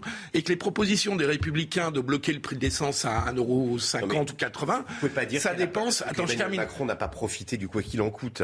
Bah, il a profité et tout le monde en a été très satisfait, à commencer par les patrons, du fait de sauver l'économie française. Oui, mais donc ça, c'est un point qui visait. Fiscalement, c'était pas raisonnable. C'est un point qui a mais fait électoralement, c'était payant. Demandez aux patrons. C'est entièrement faux ce qu'elle dit. Bah, si je pense parce que demander aux patrons, aux commerçants ou aux artisans, ils étaient très contents d'avoir ça pour sauver leurs fonds de commerce ou leurs entreprises. L'État a quand même subventionné l'économie à travers le, notamment le chômage partiel. Et que si on n'avait pas eu ça, les conséquences auraient été beaucoup plus nombreuses. Mais euh, au, moment, au moment de l'élection, il n'y avait plus besoin de ça. Je dirais qu'on était dans les opposants proposent de dépenser encore plus d'argent. Moi, c'est ben, ça que je trouve complètement contradictoire de la part de Marine Le Pen ou de la droite reprocher à Macron de dépenser de l'argent et proposer d'en dépenser encore plus, c'est un peu euh, tartuffe et hypocrite, si je peux me permettre. Alors, dans ce contexte d'inflation, c'est l'énergie qui est évidemment particulièrement euh, touchée, même si les différents boucliers au ristourne du gouvernement atténuent de manière assez significative cette hausse. L'énergie qui pourrait venir à manquer l'hiver prochain. Alors, l'Europe se prépare en effet à devoir se passer du gaz russe. Écoutez Bruno Le Maire, le ministre de l'économie. Préparons-nous à la coupure totale du gaz russe. C'est aujourd'hui l'option la plus probable. Ça suppose que nous accélérions notre indépendance énergétique, que nous accélérions la reconstitution des stocks, que nous réalisions euh, une barge GNL flottante au large du Havre dans des délais rapides et que nous arrêtions de mettre deux ans ou trois ans pour faire ce que d'autres nations font en six mois. Alors Régis Le Sommier, vous qui connaissez bien ces questions, est-ce que c'est une menace sérieuse de Moscou C'est-à-dire fermer les vannes, c'est une arme à la disposition de Vladimir Poutine? Oui, tout à fait. D'ailleurs, c'est en train d'arriver en Allemagne. Euh, la France, c'est pas encore. Enfin, je veux dire, on, va y arriver. C'est une, hypothèse probable. Euh, la guerre va durer. Euh, on n'est pas dans la négociation. Il n'y a rien qui indique qu'on est vers une sortie de crise pour le moment. Au contraire, et que l'été va être un été meurtrier, si je puis me dire, si je puis m'exprimer ainsi. Et, donc euh, finalement il va pas y avoir, euh, il n'y a pas de, euh, comment dire, c'est l'arme ultime de Vladimir Poutine, mais il a déjà commencé à, couper le robinet. ce que devrait rajouter Bruno Le Maire aussi, c'est la réouverture des, des centrales à charbon. donc là, on est contraint, je dirais, les, circonstances économiques internationales nous contraignent à revoir notre politique écologique et que voilà, on va devoir quand même on va vers des bouleversements assez considérables.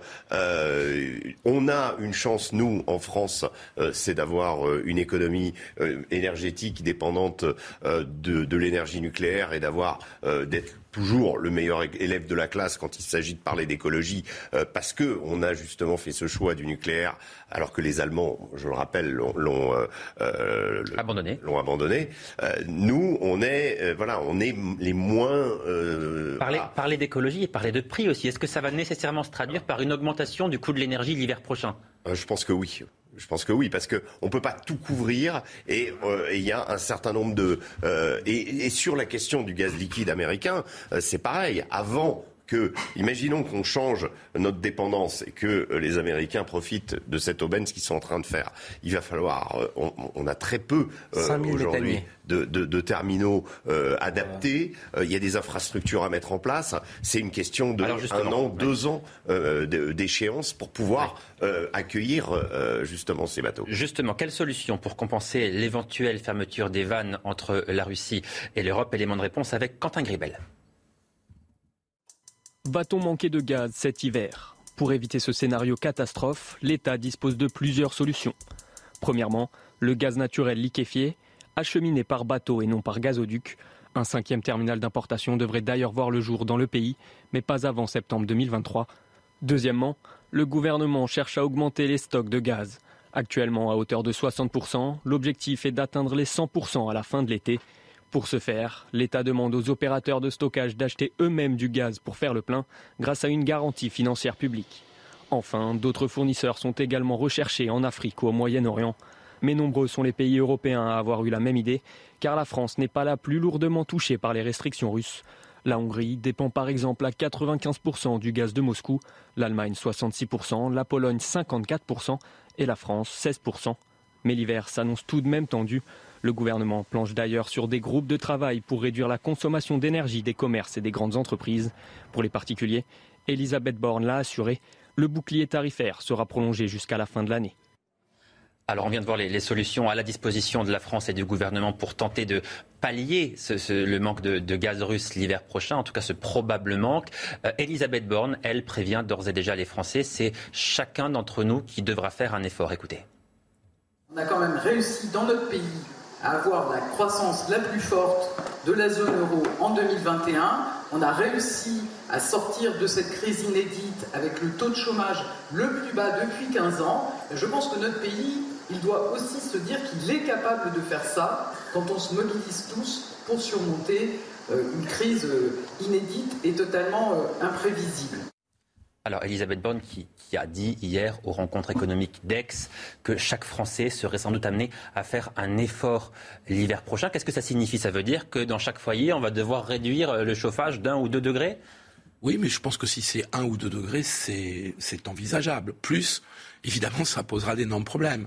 Mais, mais je pense que le, le gouvernement devrait habituer les Français peut-être pas là, tout le monde part en vacances, mais en tout cas dès la rentrée, à cette idée qu'il va falloir qu'on fasse preuve sans doute d'un peu plus de sobriété, parce que si j'ai bien compris, compte tenu de ce que dit Bruno Le Maire et qui semble en effet réaliste sur des coupures du gaz russe, euh, on ne va pas pouvoir compenser le gaz russe euh, sur le marché international du gaz. Il n'y a pas suffisamment de gaz disponible pour qu'on puisse remplacer à 100% le gaz russe manquant. Donc il va bien falloir qu'on dépense et qu'on consomme un petit peu moins. Et donc, il va falloir qu'on fasse preuve d'un peu plus de sobriété. Alors, ça peut être difficile, on ne peut pas tout demander aux gens. Mais moi, je me souviens, quand j'étais tout petit, au premier choc pétrolier, euh, le gouvernement de l'époque, ça devait être celui de M. Chirac, euh, en 74-76, euh, demandait aux automobilistes de rouler différemment, demandait aux Français de modifier leur comportement. D'éteindre les lumières, notamment. Voilà, il y avait toute une campagne. Alors aujourd'hui, on en sourit parce Je crois que l'horaire d'hiver et l'horaire d'été, c'était lié à ça aussi. Vous avez tout à fait raison. Alors euh, maintenant, 40 euh, ans plus tard, évidemment, ces mesures euh, peuvent peut-être être discutées. Mais en tout cas, c'est pas la première fois que notre pays et que l'Europe est confronté à un choc énergétique fondamentale. Et donc, il faudra sans doute qu'on fasse évoluer nos comportements de façon intelligente et mesurée, mais il faudra qu'on fasse chacun un effort. Raphaël Stainville, il y, a un côté très anxiogène aussi, parce qu'on connaît déjà une crise économique avec cette inflexion, il y a une crise géopolitique avec la guerre en Ukraine, et maintenant on nous dit qu'on risque de manquer d'énergie. C'est très très anxiogène, encore une fois. Ah oui, ça je vous le confirme, mais il y a, il y a quelque chose euh, qu'il faut souligner, c'est finalement, une manière, l'inconséquence euh, de notre gouvernement. Euh, Bruno Le Maire, il y a quelques mois, euh, voulait euh, mener une guerre totale à la Russie euh, et notamment mettre à bas l'économie russe. la vérité, en tout cas le retour de bâton, c'est qu'aujourd'hui, on s'est privé du pétrole russe qu'on rachète à l'Inde euh, par des voies détournées beaucoup plus chères. Les contrats qui étaient en euros maintenant sont en dollars, alors que notre, euh, les, les, contrats, euh, justement, nous permettaient finalement de, de, toucher, de, de, le toucher moins cher. Et c'est pareil avec le gaz. C'est-à-dire que le gaz, vous disiez, on n'aura pas de gaz disponible. En fait, le gaz, il existe. Les, quantités, elles sont là, notamment aux États-Unis. Mais en fait, on n'a pas les ressources, on n'a pas les bateaux. Euh, pour pouvoir euh, euh, faire venir ce gaz, il faut des méthaniers. C'est des, autoroutes de méthaniers dont on va avoir besoin sur les mers pour pouvoir s'approvisionner. Donc, bien évidemment c'est anxiogène. Mais ce qui est, certain, c'est que l'espèce de, posture, il y a quelques mois, notamment de Bruno Le Maire, a été mise à mal par, les faits, la réalité. Euh, lorsqu'on euh, déclare la guerre à la Russie, compte tenu des ressources qu'ils ont je sais bien, c'est pas la bonne expression. En tout cas, c'était l'expression qu'il avait quasiment utilisée.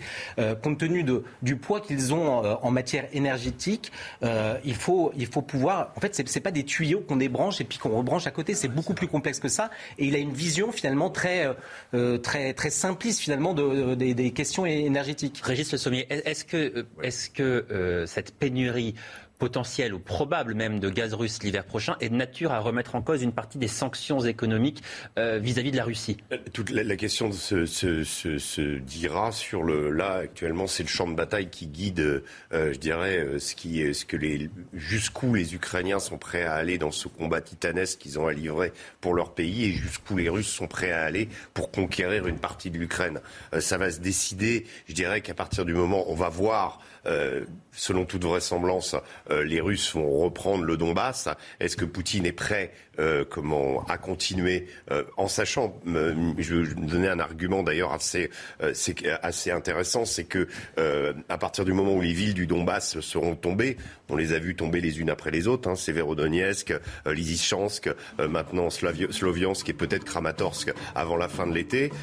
après Kramatorsk, c'est de la plaine et il peut aller jusqu'au Dniepr. Hein, veut. Donc euh, il n'y a plus euh, ces, euh, comment, ces accidents de terrain qui permettaient, et cet urbanisme qui permettait aux Ukrainiens de résister. Donc là, ça va être décisif. Moi, je rajouterais une chose, c'est que le rouble, quand, quand, Bruno Le Maire a fait cette phrase, je pense malheureuse d'ailleurs pour laquelle Emmanuel Macron avait, lui avait, à la suite de laquelle Emmanuel Macron l'avait retoqué, il parlait de mettre l'économie russe à genoux. Aujourd'hui, le rouble euh, ne s'est jamais aussi bien porté. Et aujourd'hui, euh, Bruno Le Maire ne s'adresse plus aux Russes, il s'adresse aux Français pour, leur expliquer et pour les préparer à ce qui va arriver. Donc on sent bien que là, alors c'est pas de nature à remettre les, en cause les sanctions, mais en tout cas on sait qu'il euh, y a eu un effet des sanctions et un retour de bâton manifeste. On marque une courte pause. Je vais remercier Philippe Guibert et Raphaël Steinville d'avoir été euh, avec nous. Régis, vous restez avec moi. On se retrouve dans quelques minutes pour de nouveaux débats avec euh, de nouveaux invités donc qui vont nous rejoindre en plateau dans Punchline. À tout de suite. Bientôt 18h30, toujours en direct sur CNews. Dans un instant, je vous présente les invités qui m'ont rejoint sur ce plateau juste après l'essentiel de l'actualité. Arthur Muriot. Le Portugal face à la canicule et à la multiplication des incendies. 1500 pompiers sont mobilisés pour tenter de maîtriser trois feux au nord et au centre du pays. Les flammes menacent les habitations. Au total, plus de 1500 hectares de végétation ont déjà été détruits. Alerte forte chaleur aussi sur l'Hexagone. À partir de mardi, le sud-ouest de la France connaîtra l'arrivée des premières températures extrêmes. Les régions du nord et de l'est suivront en milieu de semaine. Le thermomètre pourrait dépasser les 40 degrés dans plusieurs départements. Et l'intensité de cet épisode caniculaire sont encore incertaines. En Algérie, il y aura un travail de mémoire sur toute la période de la colonisation française. C'est ce qu'a proposé le président Abdelmajid Tebboune après un entretien avec l'historien Benjamin Stora. Ce dernier avait été chargé de remettre une lettre de la part d'Emmanuel Macron au chef de l'État euh, algérien. Un objectif réchauffer les relations entre Paris et Alger. Benjamin Stora a souligné que c'était la première fois qu'il y avait une discussion de fond sur la question mémorielle entre les deux pays. La suite de nos débats. Donc, euh, à présent, nous sommes toujours en compagnie de Régis Le Sommier. J'accueille sur ce plateau Jonas Sadat. Bonsoir. Vous êtes euh, avocat, conseiller régional Les Républicains. Et puis Thierry Mariani, bonsoir. Vous êtes député européen du Rassemblement euh, national. On évoque à présent donc cette crise sanitaire et la hausse du nombre des cas de contamination en France. 150 000 morts liés au Covid. Le seuil a été franchi il y a quelques jours. Alors, deux ans et demi après l'apparition du virus, faut-il toujours en avoir peur? Élément de réponse avec Geoffroy Defebvre. Le Covid fait-il encore peur? Face à la progression des contaminations, les Français sont partagés. J'ai encore peur du Covid. Après, je me dis que ça va durer encore très longtemps, donc euh, j'essaye de vivre avec et euh, voilà. je pense qu'à un moment, il faut avancer. Euh, ça devient une maladie un peu plus comme les autres. J'ai jamais eu peur du coronavirus depuis le début, mais, aujourd'hui, je prends conscience qu'il faut que les, personnes fragiles se, se protègent. moi, je sais que dans le métro, je continue à porter le masque. Mais euh, voilà, dès qu'il y a trop de monde ou quoi, moi je le remets par, euh, par précaution. Le gouvernement recommande toujours le port du masque dans les transports et les lieux clos, mais il a renoncé à restreindre à nouveau les libertés. Nous sommes dans une phase de responsabilisation citoyenne, euh, c'est-à-dire la population connaît les dangers de la Covid, les modalités de contamination, les précautions à prendre pour ne pas être contaminé, pour ne pas transmettre le virus à des personnes plus fragiles. Le régime d'état d'urgence sanitaire s'arrêtera le 31 juillet. Le nouveau projet de loi de veille sanitaire sera quant à lui examiné le 11 juillet au Parlement. Avec nous également Jean-Paul Hamon. Bonsoir docteur. Vous êtes médecin généraliste, président d'honneur de la Fédération des médecins de France. Ma première question est, la suivante. Est-ce que vous, le virus, vous fait toujours peur? Bah écoutez, euh, le virus, il est incontestablement, il est là. Euh, il fait, il fait beaucoup moins peur parce que la, la, la vaccination est, est, passée par là. Sauf que, euh, ben, on voit qu'il y a, y a, des personnes qui sont qui sont contaminées. On voit le nombre de cas qui augmente, mais les, les, hospitalisations augmentent peu. Et donc, euh, c'est plutôt rassurant. Ceci dit, euh, moi, j'ai une de mes associées qui, euh, qui est actuellement arrêtée parce que elle a été, elle a été contaminée malgré, malgré le masque. Je pense que c'est une contamination familiale, mais elle a fait 39 pendant deux jours. Là, elle nous dit qu'elle est épuisée. Elle va sans doute pas reprendre le début de la semaine. Donc le, le, virus est là, il faut protéger, il faut surtout vacciner euh, les, les, les personnes de, de, plus de 60 ans et les personnes à risque. Euh, bon, mais, mais, mais au moins, il faut au moins mettre le masque dans les transports. Alors, c'est une recommandation forte, euh, certes, mais euh, le, le, patient que j'ai vu samedi, qui est venu en consultation, est rentré dans, dans le cabinet sans masque, il toussait. La secrétaire euh, lui en a donné un et, et quand je l'ai examiné et que je l'ai testé, euh, il était positif. Donc, euh, si vous voulez, imaginez ce type-là qui rentre dans la salle d'attente, qui tousse, qui n'a pas de masque. bon, bah, ça, ça fait quand même pas mal de personnes. Et sur le tas, il y avait des personnes âgées qui venaient pour renouveler leur traitement d'hypertension ou, ou, autre. Donc, clairement, il faut quand même appeler à la responsabilité. Il faut pas paniquer. Les gens en ont marre. Ils sont tous, on est tous dans le même état. Hein gens en ont marre. Bon, quand on dit il faut recommander les masques dans les transports, moi je porte un masque FFP2 10-12 euh, heures par jour. Euh, bon, euh, j'en suis pas mort. Est-ce que ça veut dire, docteur, que pour vous l'incitation est, est, suffisante ou est-ce que vous souhaiteriez une obligation du port du masque dans les transports, dans les lieux publics où il y a beaucoup de fréquentation? Il est clair que les gens doivent, euh, les gens doivent porter un masque dans les transports, euh, dans les lieux clos. Euh, on voit bien là quand les gens rentrent dans les boutiques, ils ignorent maintenant le, gel pour se laver les mains. il y en a deux sur trois qui n'ont pas de masque. Clairement, bon, on comprend qu'on soit fatigué. Si vous voulez, il y a eu un, moment où on s'est dit, bon, les gens ont été vaccinés au mois de décembre, au mois de janvier. Est-ce qu'on les revaccine On arrive pendant l'été, ça va les gens vont vivre dehors, il va y avoir moins de contamination. Sauf que là, ben, on, euh, constate quand même que le nombre de cas augmente euh, et euh, et qu'on est qu'on est en plein été on vit dehors, on aère largement, et malgré ça, le virus est contagieux. Donc, euh, ce serait bien qu'on perde pas les, les, les, bonnes habitudes, parce que euh, quand on va arriver au mois d'octobre, je lisais l'interview d'Arnaud Fontanet là tout à l'heure, et il y a des variants, il y a des variants qui se préparent, et, quand on arrivera en automne, si on n'est pas vacciné, si on prend pas l'habitude de mettre le masque dans les transports, hum. là, on risque de souffrir. Bon, Arnaud Fontanet, qui est membre du, du Conseil scientifique, on, on, le rappelle. Thierry Mariani, la responsabilisation citoyenne, c'est la nouvelle doctrine du gouvernement, c'est-à-dire c'est-à-dire l'incitation, en l'occurrence du port du masque, plutôt que l'obligation. Vous qui avez longtemps bataillé contre les restrictions sanitaires imposées par le gouvernement, on imagine que là, c'est enfin une doctrine qui, qui vous satisfait. Oui, le pass sanitaire a été quand même une atteinte euh, à de nombreuses libertés et a été très mal vécu par euh, beaucoup de Français. Aujourd'hui, qu'est-ce qu'on souhaite? On souhaite effectivement une responsabilisation, c'est tout. Quand on, a, quand on est un public fragile, il est évident qu'on doit se protéger. Quand, euh, on est dans des transports en commun aux heures de pointe, il me semble évident qu'on doit se protéger. Moi, je le dis très clairement, je pense aussi qu'il vaut mieux être vacciné. Je fais partie de ceux qui sont vaccinés. Mais, mais je pense qu'il faut après euh, laisser la liberté aux Français. Voilà. On va vivre avec cette épidémie, on le sait, pendant des années on aura un autre variant euh, tous les six mois, tous les neuf mois. Le ministre de la Santé prévient, il y aura une huitième et probablement une neuvième vague. Et bien sûr, mais c'est comme il y a eu des, des, vagues sur les épidémies de grippe. On, on va d'ailleurs arrêter de compter au bout d'un moment. Oui, parce qu'on s'est malheureusement habitué et euh, je le répète, on ne compte pas les vagues de grippe chaque année. Voilà, donc oui, il faut responsabiliser les Français, mais je pense qu'il faut absolument euh, ne plus avoir les atteintes aux libertés individuelles qu'on a eues dans le passé. Jonas Haddad, le gouvernement a enfin, après deux ans et demi de crise, trouvé une doctrine qui semble satisfaire plus ou moins tout le monde. Oui, enfin euh, aussi nécessité fait loi, sans faire de mauvais jeu de mots, puisqu'aujourd'hui ils n'ont plus la majorité au Parlement.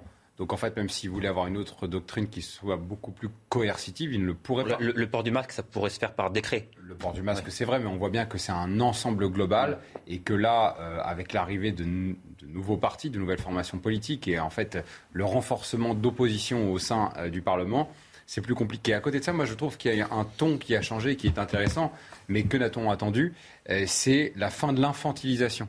Euh, on arrête de nous parler comme à des gosses euh, dans lesquels on nous explique qu'il euh, faut faire ceci, il faut faire cela. On arrive à une sorte de maturité un peu à l'asiatique finalement. Mhm. Vous voyez, pas l'asiatique comme c'est actuellement dans lequel tout le monde est enfermé, mais à l'asiatique comme avant la crise, dans lequel on sait que lorsque notamment on est fragile, il faut se vacciner, que lorsqu'on est porteur du virus, eh bien, il faut protéger les autres en portant un masque.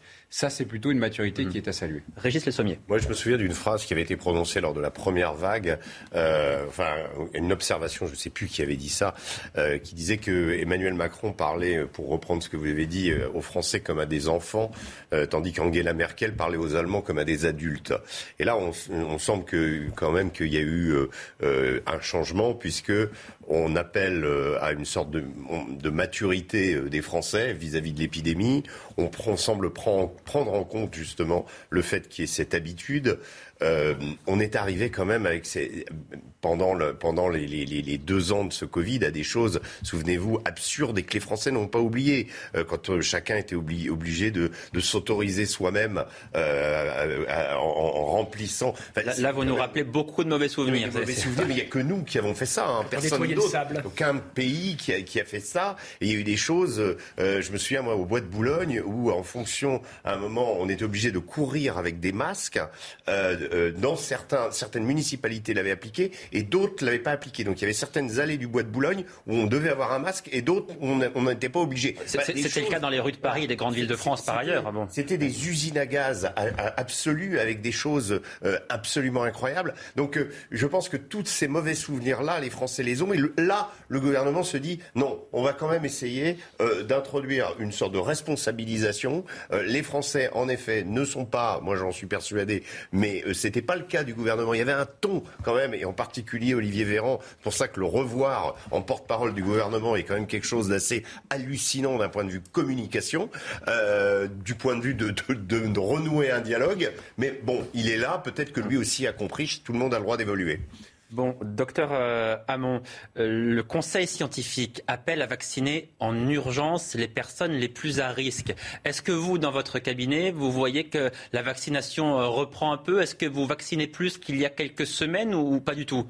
Oui, oui, bien sûr, il y a, il y a, une, forte, il y a une forte demande pour, pour les vaccinations, incontestablement. Mais moi, je voudrais savoir, puisqu'on a un avocat sur le, sur le plateau, j'aimerais savoir pourquoi. Jonas Haddad, oui. Pourquoi le, tribunal a annulé la, décision de, Christian Estrosi de rendre obligatoire le, masque dans les transports? J'aimerais savoir les arguments. Euh, alors, si je peux me permettre de répondre, du coup, euh, c'est toujours. Euh, alors, le tribunal en question, c'est le Conseil d'État. Hein. Mmh. Donc, en fait, le Conseil d'État fait toujours une analyse, ce qu'on appelle une balance des inconvénients et des risques, et surtout sur les inconvénients, sur la rupture par rapport aux libertés fondamentales. Il y avait deux libertés fondamentales et il fallait qu'il y ait des atteintes manifestement disproportionnées. Et c'est ce qu'a considéré le Conseil d'État. C'est que c'était disproportionné aujourd'hui au regard des informations scientifiques dont on dispose pour prendre cette mesure qui est privative de liberté, quoi qu'on en dise, et qui n'appartient pas aussi à la compétence uniquement des municipalités. Il faut que ça s'inclue euh, dans une sorte de continuum global. Vous vous souvenez, euh, il y avait eu d'autres décisions de cet ordre-là qui avaient été prises notamment pour la région Alsace, dans lequel euh, les élus étaient allés un peu plus loin plus royaliste que le roi, si j'ose dire, et il y avait eu d'autres décisions de cet ordre-là. Alors les hôpitaux doivent faire face à cette septième vague de Covid, mais c'est plus généralement l'état de l'ensemble de notre structure de santé qui pose question et qui interroge en ce moment. Les médecins généralistes, eux aussi, sont de plus en plus rares dans certains territoires où il arrive parfois qu'un habitant sur cinq n'ait pas accès à un médecin traitant. C'est ce que nous explique Valentine Leboeuf. Evelyne a enfin obtenu un rendez-vous avec un médecin généraliste. Le sien est parti à la retraite sans trouver de successeur. Résultat, elle n'a pas consulté depuis deux ans. Ma gynécologue a pris sa retraite aussi. Elle fait aujourd'hui un bilan de santé avec ce septuagénaire à la retraite, qui a repris du service. Je trouve que c'est parfait comme, euh, comme solution. Hein. Ça, pour l'instant, euh, en attendant d'avoir de nouveaux médecins sur le secteur, euh, c'est une solution évidente, c'est bien. Dans ce territoire rural, il y a de moins en moins de praticiens. 20% des habitants n'ont plus de médecins traitants. Comme le docteur Fontano, trois autres généralistes retraités se sont installés ici. On dépanne les gens, on dépanne les patients. On espère aussi soulager les médecins euh, du coin qui sont sollicités, qui, ont déjà beaucoup, beaucoup de travail et puis qui, en fin de compte, euh, sont obligés de refuser des, nouveaux patients. Hein. Donc, euh, on, dépanner les patients, soulager les médecins traitants, soulager éventuellement les urgences, c'est le but. Le rappel des praticiens retraités est une solution provisoire en attendant l'arrivée de nouveaux médecins. Docteur Hamon, je rappelle que vous êtes médecin généraliste. Alors la, solution à, long terme pour faire reculer ces déserts médicaux, évidemment, c'est de former plus de médecins, d'augmenter ce numerus clausus. Mais la solution en urgence, est-ce que vous, vous avez des solutions à proposer au, gouvernement pour eh bien, tenter euh, de faire reculer ces déserts-là? Ben, j'ai une solution euh, depuis, depuis peu qui m'a été fournie par une de mes anciennes internes euh, qui était partie s'installer à Lausanne. J'ai deux, deux anciens internes euh, qui sont médecins généralistes et qui sont installés en Suisse. Et les Suisses sont en ce moment en train de faire une politique discriminante à l'égard des médecins étrangers, si bien que euh, on m'a interrogé euh, parce qu'il paraît qu'il y a une mesure qui a été prise euh, en 2011 pour en 2021 pour faire revenir les, les expatriés diplômés en, métropole, en France. On leur a proposé une défiscalisation pendant cinq ans et des, des, avantages sur les loyers, etc. Et l'interrogation qu'on me faisait, est-ce que ça s'appliquait aux médecins? Car je peux vous dire que là, il y a 2000 médecins généralistes en Suisse euh, qui commencent à, à souffrir des mesures discriminatoires à l'égard des médecins étrangers et il y a 2000 médecins qui pourraient, euh, qui pourraient effectivement revenir euh, rapidement en France si on faisait euh, des, conditions, des conditions correctes. D'une part, et d'autre part, il y a des internes.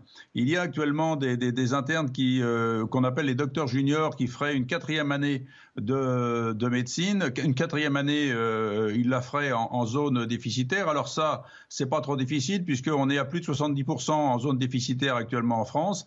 Eh bien, ces, ces internes-là, il faut pas voir ça comme de la main-d'œuvre à bas coût. Il faudrait euh, doubler le salaire et faire en sorte qu'ils euh, qu'ils aient un intéressement sur leur activité, ça ferait 4000 euh, médecins en plus.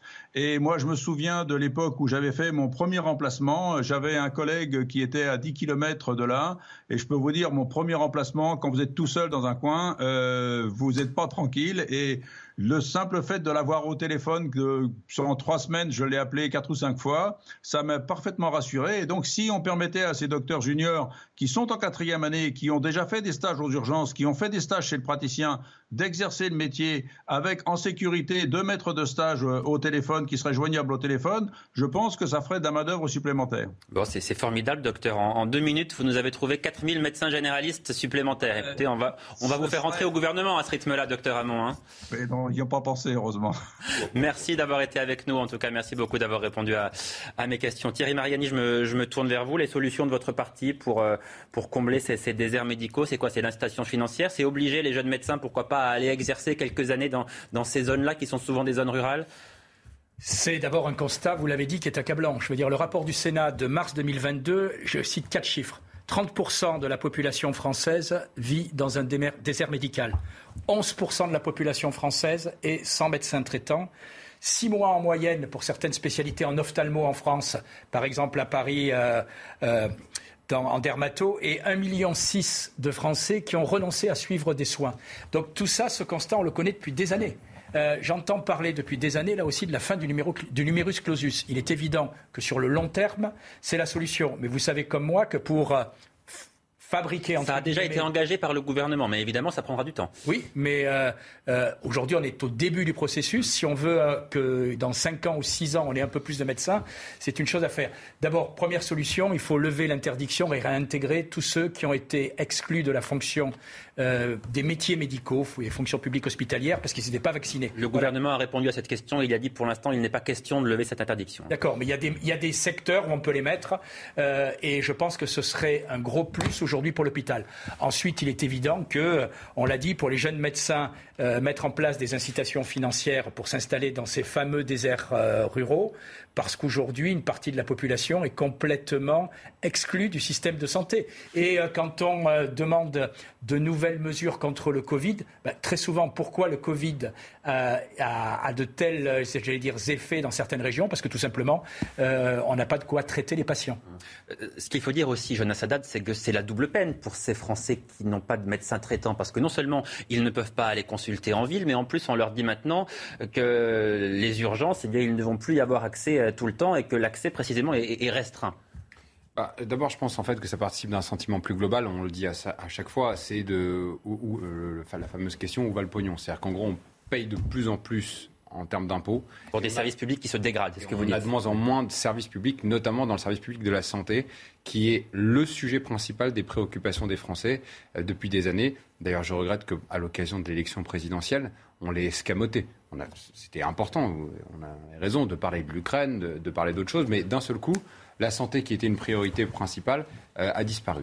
Euh, il, y a, des mesures qui existent. la mesure qui a été évoquée tout à l'heure par le docteur Hamon, euh, des, médecins, des docteurs juniors, a été déjà évoqué à l'époque par Philippe Juvin dans le cadre de l'élection présidentielle. Et vous parlez tout à l'heure potentiellement d'un programme de gouvernement. Ça, c'était la droite qui l'avait porté pendant la campagne présidentielle. Et malheureusement, du fait de la candidature avortée, eh bien, ça ne s'est pas passé.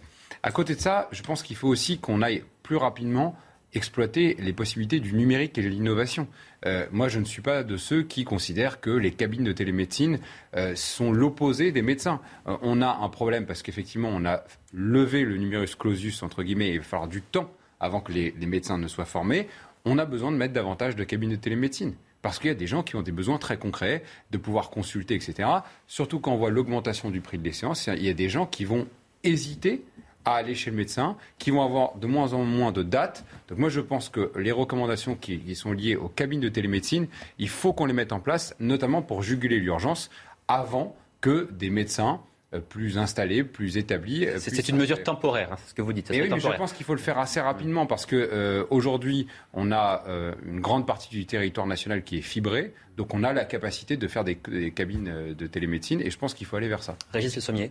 Non, je pense que ce qui est, ce qui est, ce qui est surtout, euh, vous, avez évoqué l'élection et en effet, oui, euh, euh, on peut dire que cette élection a été parasitée ou en tout cas elle a été perturbée par des événements internationaux qui ont fait qu'il y a moins, il y a moins eu l'occasion, enfin un certain candidat, et notamment le président sortant, euh, n'a pas fait campagne réellement.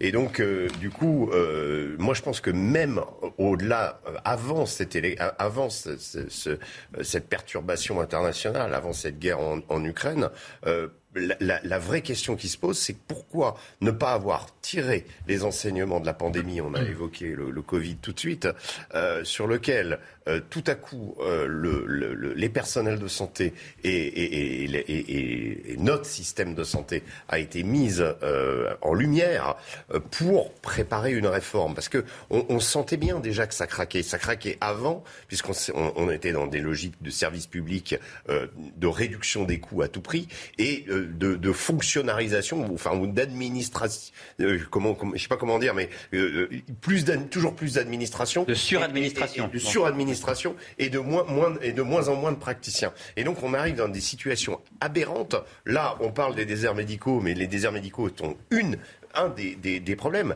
Le, vrai problème pour cet été, ça va être le risque d'explosion des urgences. On l'a dit, euh, le risque du, fait que certains services n'arrivent plus à, comment, à faire face. Et on n'est qu'au début de l'été.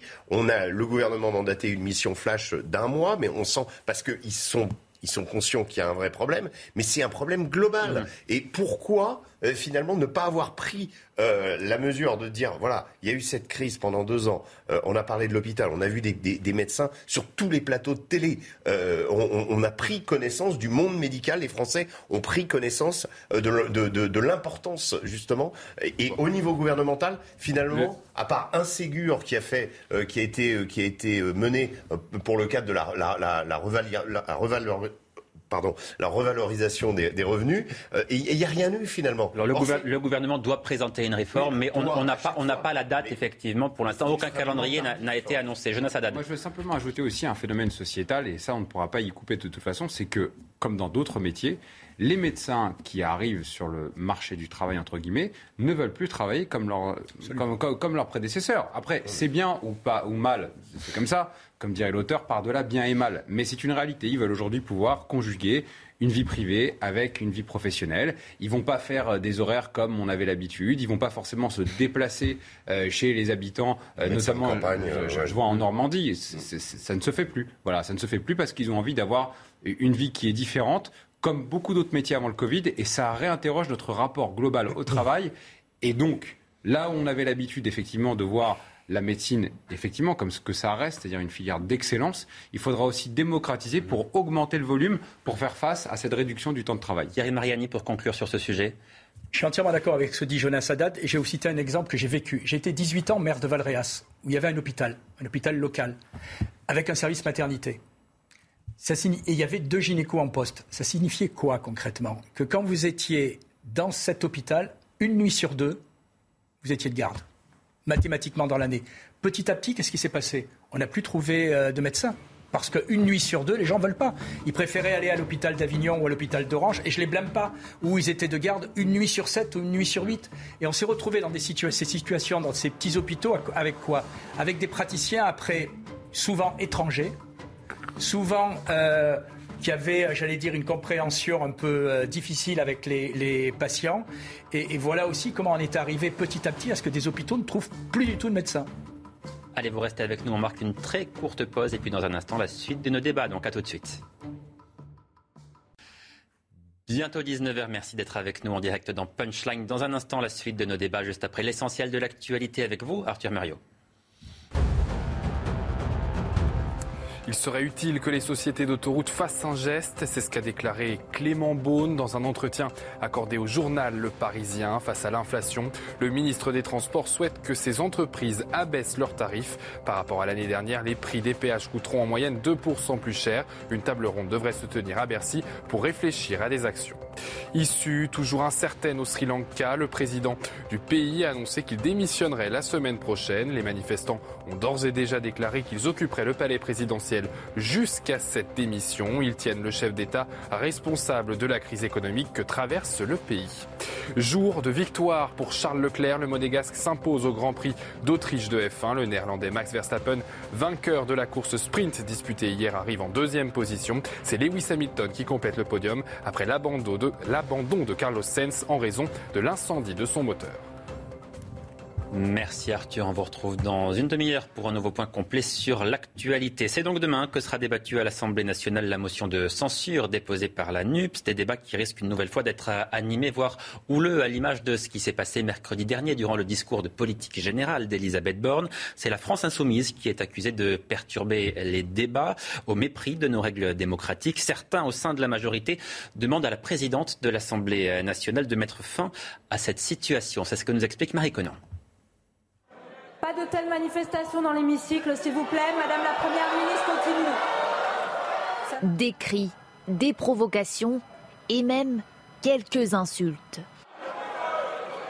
C'est pour éviter ce genre de scène au sein de l'hémicycle que le député Carl Olive a saisi la présidente de l'Assemblée nationale. Avec les pour le député Ensemble, cette situation vécue il y a quatre jours lors du discours de politique générale de la Première ministre ne doit pas se reproduire. Dans sa lettre, il demande d'agir en toute urgence l'enceinte de l'Assemblée nationale, encore une fois, on n'est pas dans Interville avec des vachères. Je souhaite un rappel des droits et des devoirs. Dans son viseur, essentiellement des députés de la France insoumise, dont les tenues vestimentaires n'étaient selon lui pas non plus adaptées à l'Assemblée nationale le paradoxe de la situation, c'était de voir ces huissiers, ces, agents de l'Assemblée nationale tout simplement exceptionnels, dans des codes vestimentaires euh, euh, incroyables. Et quand on voit le contraste avec euh, la France insoumise. Enfin, cette scène, une simulation d'obsèques pour enterrer le Front républicain, a choqué le parlementaire. Pour commencer, même question à, tous les trois. Comment est-ce que vous jugez le comportement de la France insoumise au, sein de l'hémicycle à l'Assemblée nationale? Ce sont des guignols. Bah, tout simplement. On a vraiment l'impression d'être. Euh, je me souviens des AG à la Sorbonne, euh, dans lequel ils votaient euh, la sortie de l'OMC, la sortie de, l'ONU, des gens qui sont irrespectueux. en revanche, ce qui m'étonne un petit peu, c'est que ce soit les gens de chez Emmanuel Macron qui demandent des sanctions et de changer, parce qu'il me semble que c'est eux qui ont changé la dernière fois le règlement intérieur, supprimant l'exigence, par exemple, pour les messieurs d'avoir une veste et d'avoir une cravate. c'est bête, mais c'est quand on arrive dans un endroit euh, très souvent, l'habit fait le moine. Hum, le Parlement, c'est la maison du peuple, c'est l'endroit dans lequel on, prend des lois, dans lequel les gens nous regardent. Et il ne faut pas s'étonner qu'il y ait davantage d'abstention quand on voit ces comportements, honnêtement, de guignol. Hein. Euh, et, qu'on voit un dealer de 21 ans, parce que c'est un député de la France Insoumise, M. Boyard, euh, ne pas serrer la main à un alors, autre il, député. il, a reconnu qu'il avait déjà dealé lorsqu'il était plus jeune. Voilà. Ça un dealer. Absolument, non, mais je, précise parce que lui-même lui l'a reconnu. C'est pour ça que je précise. Un dealer, de 21 hein ans débraillé euh, qui ne serre pas la main à un autre député dans la Maison de la Nation.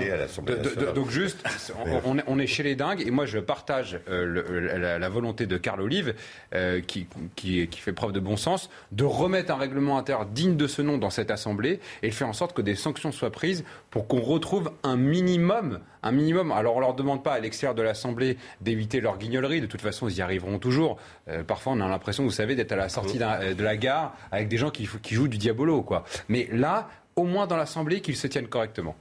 Thierry Mariani, est-ce qu'il faut des sanctions? Alors pas nécessairement contre ceux de la France insoumise, mais contre tous les députés qui viendraient perturber les débats Je crois qu'il faut les sanctions des Français qui euh, doivent les sanctionner parce que ce comportement est indécent. Quoi. En l'occurrence, ils viennent d'être élus il y a un mois. Oui, mais je pense que euh, les Français vont les juger. Voilà.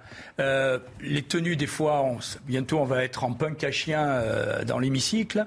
Voilà. Or, je crois que ce qu'attendent les Français, c'est aujourd'hui une attitude constructive. On n'en est pas tout à fait là quand même. Hein.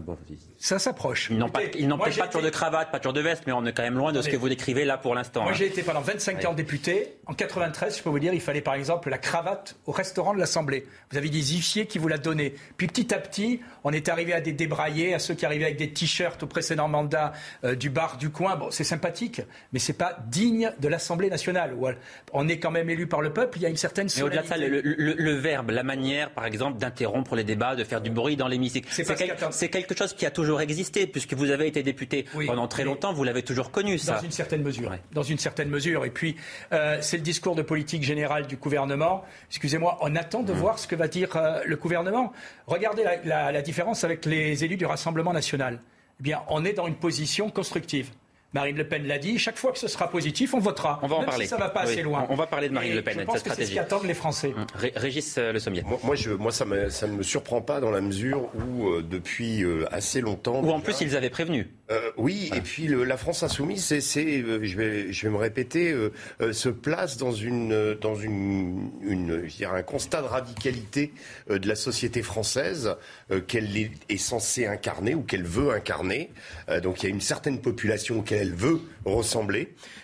Et donc, du coup, un certain nombre de ces députés, vous parliez d'un ancien dealer, etc., va, va garder, alors peut-être pas, peut-être qu'il a arrêté de dealer à l'entrée de l'Assemblée nationale, mais en tout cas, euh, il garde une certaine culture. Voilà.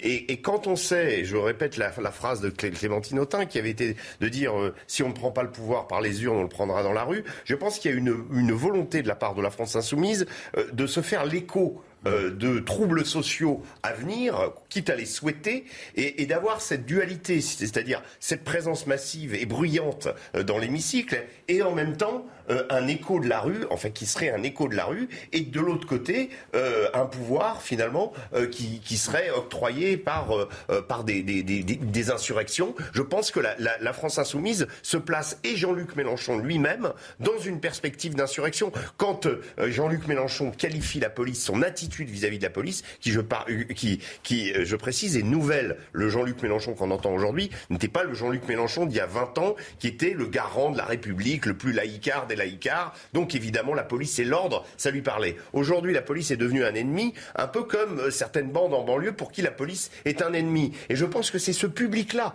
qu'ils veulent. C'est ce, cette France-là qui pense, dont ils, ont fait le pari que ce serait la France qui va transformer le pays, que euh, et, qu'ils en sont l'émanation. Et de l'autre côté, on a un autre parti qui lui aussi, euh, qui lui est, sur le parti du plus d'ordre, qui va être euh, comment le, RN, qui capitalise aussi sur des, souffrances, sur des colères, sur des luttes sociales également. Mais c'est pas du tout la même attitude. Et chez Marine Le Pen, l'exigence justement de cravate, l'exigence de sérieux, eh bien, il vient pour pour montrer qu'il y a une possibilité, qu'elle justement, il y a une stratégie véritable. Justement, puisque vous parlez de cette stratégie, on va écouter euh, Olivier Véran, le porte-parole du potentiellement. Euh, euh, on écoute Olivier Véran, le, porte-parole du gouvernement, qui parle précisément de la stratégie de, Marine Le Pen en opposition frontale avec la stratégie de, de Jean-Luc Mélenchon. Écoutez.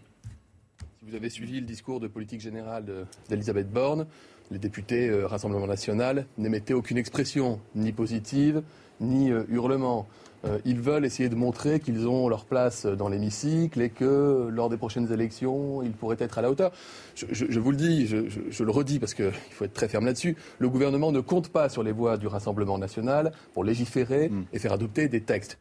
Thierry Mariani, c'est ça la stratégie de, de Marine Le Pen le, Pas de bruit, pas de vague, on, devient responsable, on devient respectable. On l'était, je vous rassure. Euh, la stratégie de Marine Le Pen. Pas, aux yeux de tout le monde, pas, aux yeux d'une grande partie de vos euh, adversaires. J'adore M. Véran, mais alors que les bons points, les mauvais points, qui se les gardent. Pour moi, c'est pas l'arbitre de l'élégance. Quand il dit ils veulent essayer de montrer, euh, voilà, qui se les garde. Franchement, c'est réflexion. Les élus du Rassemblement national sont élus comme les autres élus par le peuple français. Et je pense qu'aujourd'hui, le Rassemblement national a montré ces dernières années, grâce à l'évolution d'ailleurs que lui a fait suivre Marine Le Pen, que ce sont des élus respectables, qui, euh, quand ils prennent des mairies, sont réélus, qui euh, sont très souvent reconduits quand ils avaient d'autres mandats. Et donc oui, Marine Le Pen a défini très clairement la stratégie à l'Assemblée. C'est chaque fois qu'il y aura un pas en avant, même s'il est insuffisant, on votera le texte. Parce que, j'allais dire, un tien vaut mieux que deux, tu l'auras euh, plus tard. Voilà. Et le gouvernement aura une opposition constructive avec le Rassemblement national. donc là, vous avez la certitude que les députés du Rassemblement national voteront le texte sur le pouvoir d'achat, puisqu'on sait déjà qu'il y aura un pas, en avant, comme vous venez de le dire. On verra, on verra ce texte. Mais, mais, vous, venez de nous dire à chaque fois qu'il y aura un pas en avant, on votera le texte. Oui, il, y, a, quand même quelque chose d'aberrant dans les propos euh, d'Olivier Véran, c'est de, se plaindre de gens qui, qui ne font rien c'est-à-dire de gens qui n'ont pas de réaction alors que euh, le problème principal vient quand même euh, de, la France je, je, ne sais pas s'il se plaignait en l'occurrence, il, bah faisait, il faisait le constat d'une stratégie. En, l'occurrence, c'est quand même assez aberrant. Et puis, Jonathan, quel mépris, si vous le permettez une seconde, quel mépris Il aura besoin au moins d'une abstention constructive par moment. Et alors qu'il devrait s'en féliciter, il trouve encore une occasion de, mépriser les élus du Rassemblement national. Décidément, il ne change pas en marche. Jonas Haddad, est-ce que la stratégie de, Jean-Luc Mélenchon, stratégie de bordélisation, c'est le terme employé par une partie de ses adversaires, hein, qui accusent Jean-Luc Mélenchon, je cite, de bordéliser la vie politique, est-ce que cette stratégie-là, elle ne sert pas aussi quelque part Marine Le Pen? Oui, elle sert Marine Le Pen et ma conviction, c'est que de toute façon, comme pendant l'élection présidentielle, euh, et c'est pour ça que moi je je ne peux pas valiser ce qui est proposé par le Front National, c'est que le meilleur adversaire de Marine Le Pen, c'est Emmanuel Macron, et vice-versa. C'est-à-dire qu'il joue un tango à deux, et là, le tango a repris. Donc, euh, avec euh, une nouvelle configuration, puisqu'il y a davantage de danseurs de tango à l'Assemblée, euh, ils sont bien, ils sont propres, et c'est tant mieux d'ailleurs, on ne peut pas s'en plaindre. Moi, je pense qu'on ne peut pas se plaindre de gens qui sont constructifs et qui ont envie de faire les choses correctement. Merci. Simplement, je pense notamment aux députés républicains, il y a des lignes rouges que nous, on n'accepte pas. Euh, et notamment, euh, je pense, d'un point de vue économique. C'est-à-dire qu'à un moment, euh, le gouvernement va parler de retraite, on voudra savoir exactement ce qu'il en sera. je, pense que, par exemple, le Front National, enfin le Rassemblement National, pardon, ne pourra pas voter un texte de loi qui augmentera l'âge légal de la retraite, puisqu'ils ont promis le 60 ans. De la même façon, s'ils ont promis des choses pour l'essence et qu'au final le gouvernement continue, parce qu'il faut quand même que les téléspectateurs le comprennent, actuellement l'État reçoit beaucoup d'argent par le fait de l'inflation de l'essence et ne reverse pas cet argent. Donc moi, je, parce qu'il reçoit plus de recettes liées à la TVA mécaniquement. À la TVA et à l'essence. Donc nous, ce qu'on demande, c'est de baisser les impôts plutôt que de continuer à faire des chèques. Et ça, ça on ne peut pas être constructif là-dessus. C'est des visions différentes de la politique. Alors non, on ne sera pas une opposition qui sera une opposition qui sera dogmatique, mais il y a des choses qu'on ne partage pas. Sinon, dans ce cas-là, continuons euh, à, danser avec le gouvernement cette danse-là. Thierry Mariani, euh, Marine Le Pen accuse Jean-Luc Mélenchon, je cite, de vouloir faire sauter la Ve République. Qu'est-ce que ça signifie? C'est son rêve. Je veux dire, je rejoins Régis Le Sommier quand il dit qu'aujourd'hui, euh, le rêve de, de, M. Mélenchon, c'est l'insurrection populaire. D'ailleurs, ils le disent très clairement. heureusement, les Français, je pense, n'en sont pas là. Mais on voit très bien qu'ils jouent le jeu d'un électorat totalement extrémiste. Après, euh, pour revenir au débat précédent, on peut être d'opinion différente sur la retraite, mais on est tout aussi démocratique et tout aussi légitime que les autres. Personne ne le conteste. Voilà. Ah Vous non, mais euh, monsieur. non, moi je dis simplement que dans ce cas-là, on n'est pas, euh, on est une opposition constructive. On est une opposition. C'est ce que nous sommes. Mais il faut l'assumer. C'est-à-dire qu'il ne faut pas, faut, pas donner quelques bons points à Macron à chaque fois qu'il avance. Il faut lui dire là, ça ne va pas, parce que c'est un pouvoir qui a tendance à ne pas très bien comprendre les signaux faibles. Et je pense que si on donne que des signaux faibles et qu'on donne pas des signaux clairs d'opposition sur un certain nombre de sujets, bah, il continuera à dire oui, bon, les législatives, j'ai un peu perdu, mais bon, c'est pas grave, je continue. Regardez la composition du gouvernement. C'était l'occasion de faire un vrai gouvernement d'union nationale avec des lignes claires. Dire voilà, c'est ça notre volonté de réforme. Ça a encore été des tentatives de débauchage individuels. Et donc je pense que lorsqu'on est une opposition, Pardon, sans la caractériser, il faut qu'on soit dans l'opposition. Pardon, Jonas Haddad, mais vous appartenez à la famille politique des Républicains. Vous dites que ce gouvernement aurait dû être un gouvernement d'union nationale. Mais votre famille politique a immédiatement refusé d'appartenir à un tel gouvernement. Christian Jacob, qui présidait le parti, a toujours dit non, nous ne participerons à aucun gouvernement. C'est pas ce que j'ai dit. Ce que je voulais dire, c'est que la seule condition d'un gouvernement d'union nationale, ça aurait été de donner un projet. Mm. C'est comme quand vous reprenez une entreprise. Emmanuel Macron, c'était une entreprise qui était en difficulté. Vous reprenez une entreprise, vous faites un projet. Là, il n'a pas voulu faire de projet. Il a juste dit, je prends tel salarié, tel salarié, tel salarié. Il n'avait aucun projet. En matière de sécurité, il n'y avait pas de projet. En matière de, de réforme, il n'y avait pas de projet. Donc, quand vous n'avez pas de projet sur la table, vous ne pouvez pas faire d'union nationale. Vous savez, le général de Gaulle, qui est notre inspiration, puisque nous sommes gaullistes, à un moment, il a gouverné avec des gens qui n'étaient pas de son bord politique. Mais il avait un projet, il avait un cap. Là, il n'y a pas de cap, donc il n'y a pas de gouvernement possible. Thierry Mariani, pourquoi est-ce que les députés du Rassemblement national ne voteront pas demain la motion de censure déposée par euh, la NUPS L'objectif euh, du Rassemblement national de Marine Le Pen, ça n'est pas de faire tomber le gouvernement. L'objectif de Marine Le Pen, c'est que la situation des Français s'améliore. Avec ce gouvernement. Donc, si, elle ne vote pas la motion de censure, c'est qu'elle souhaite continuer avec ce gouvernement. Très clair. Est-ce qu'on votera, par exemple, euh, la réforme de la retraite à 65 ans? On l'a dit très clairement, non.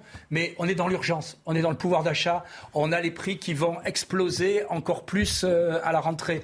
Voilà l'urgence, puisqu'on nous annonce une mesure pour euh, améliorer le pouvoir d'achat, eh bien d'abord c'est de voir ce que le gouvernement va nous proposer et éventuellement si ça va dans la bonne situation. Sur, la motion de censure, l'urgence selon vous, donc ça n'est pas de changer de gouvernement. L'urgence c'est pas de retourner aux urnes. Je veux dire, voilà, il y a eu des élections, nous on les respecte. Hum. Voilà, Monsieur Macron a une majorité relative relative. Point.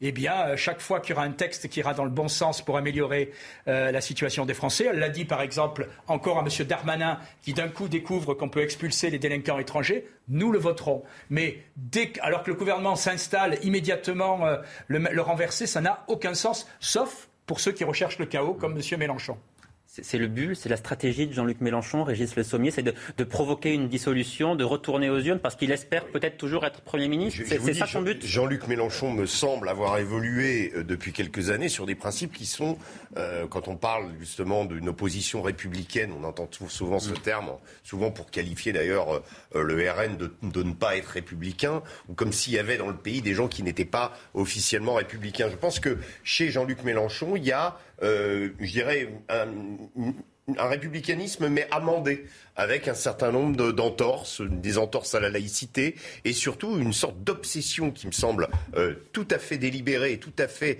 euh, avec une intention véritable sur la police et sur les, les, forces de l'ordre depuis quelques années. Et je trouve que ça, c'est pour parler à un certain nombre de, de, de personnes, c'est pour parler à une certaine population, et on l'a vu, ça a marché. Il y a euh, Jean-Luc Mélenchon d'ailleurs a, a failli euh, euh, dépasser Marine Le Pen. Il a, il a fait 21% au premier tour. 200 000 voix d'écart, me semble-t-il, entre Marine Le Pen et Jean-Luc Mélenchon il a maintenu ce discours, et ce discours est un discours insurrectionnel. C'est un discours extrêmement dangereux, et, et, donc il se place dans une perspective différente, qui est la perspective du chaos. Mais, mais moi, permettez-moi d'aller un peu plus loin par rapport à ça. Moi, je considère, et je ne suis personne pour le dire, euh, pour, donner effectivement des bons et, des mauvais points, mais que oui, euh, la France insoumise, c'est un parti qui n'est plus républicain. Quand vous défilez dans des manifestations dans lesquelles les gens euh, crient à la Wagbar, quand vous avez Raquel Garrido qui dit qu'il faut concilier avec les terroristes, quand vous avez des, gens qui valorisent des réunions non mixtes dans lesquelles les blancs ne sont pas autorisés, bah, en fait, oui, ce n'est plus la République. Est-ce que vous considérez... En, en, plus, ils veulent la sixième République. Donc, en tant que tel, pour moi, ce n'est plus un parti républicain. Et est-ce que vous considérez que le Rassemblement national est un parti républicain aujourd'hui? Bah euh, oui. C'est bien. Oui, clairement. Il y a clairement. clairement. c'est un gros changement quand même pour, la droite. Moi, je considère qu'en fait, le, euh, le, Rassemblement national a évolué. Ça ne veut pas dire qu'aujourd'hui, je partage ses thèses. Euh, je pense qu'il a une vision qui est encore fermée de la société. Et économiquement, pour moi, il est encore trop de gauche. Voilà. Et vous ne diriez pas, comme, Gérald, vous, ne diriez pas comme Gérald Darmanin. Non, mais j'ai pas. C'est un débat politique normal. vous, ne diriez pas comme Gérald Darmanin, vous qui appartenez aux Républicains, que le Rassemblement national est un ennemi. Vous le considérez comme un adversaire, pas comme un ennemi. je dis que c'est l'extrême droite voilà, c'est tout. Je vois pas en quoi elle est extrême, hein, franchement. Si être d'extrême droite, c'est aujourd'hui dire qu'on n'est pas d'accord sur la retraite, oui, d'accord, mais euh, c'est un débat républicain. Je vous prends un autre exemple euh, dans quoi je considère qu'elle peut être extrême, c'est que parfois elle met l'idéologie avant le pragmatisme. Par exemple bah, Dans la proximité à l'époque avec la Russie, lorsque euh, le conflit n'avait pas encore éclaté. Vous voulez que je vous rappelle où était François Fillon? la, vision, non mais la vision géostratégique de Marine Le Pen, c'était un alignement sur la Russie. C'est faux. par exemple, la vision stratégique de oh, Marine Le Pen, c'est justement la vision traditionnelle gaulliste. Non. On, va, on a des alliés. On, va, on va conclure.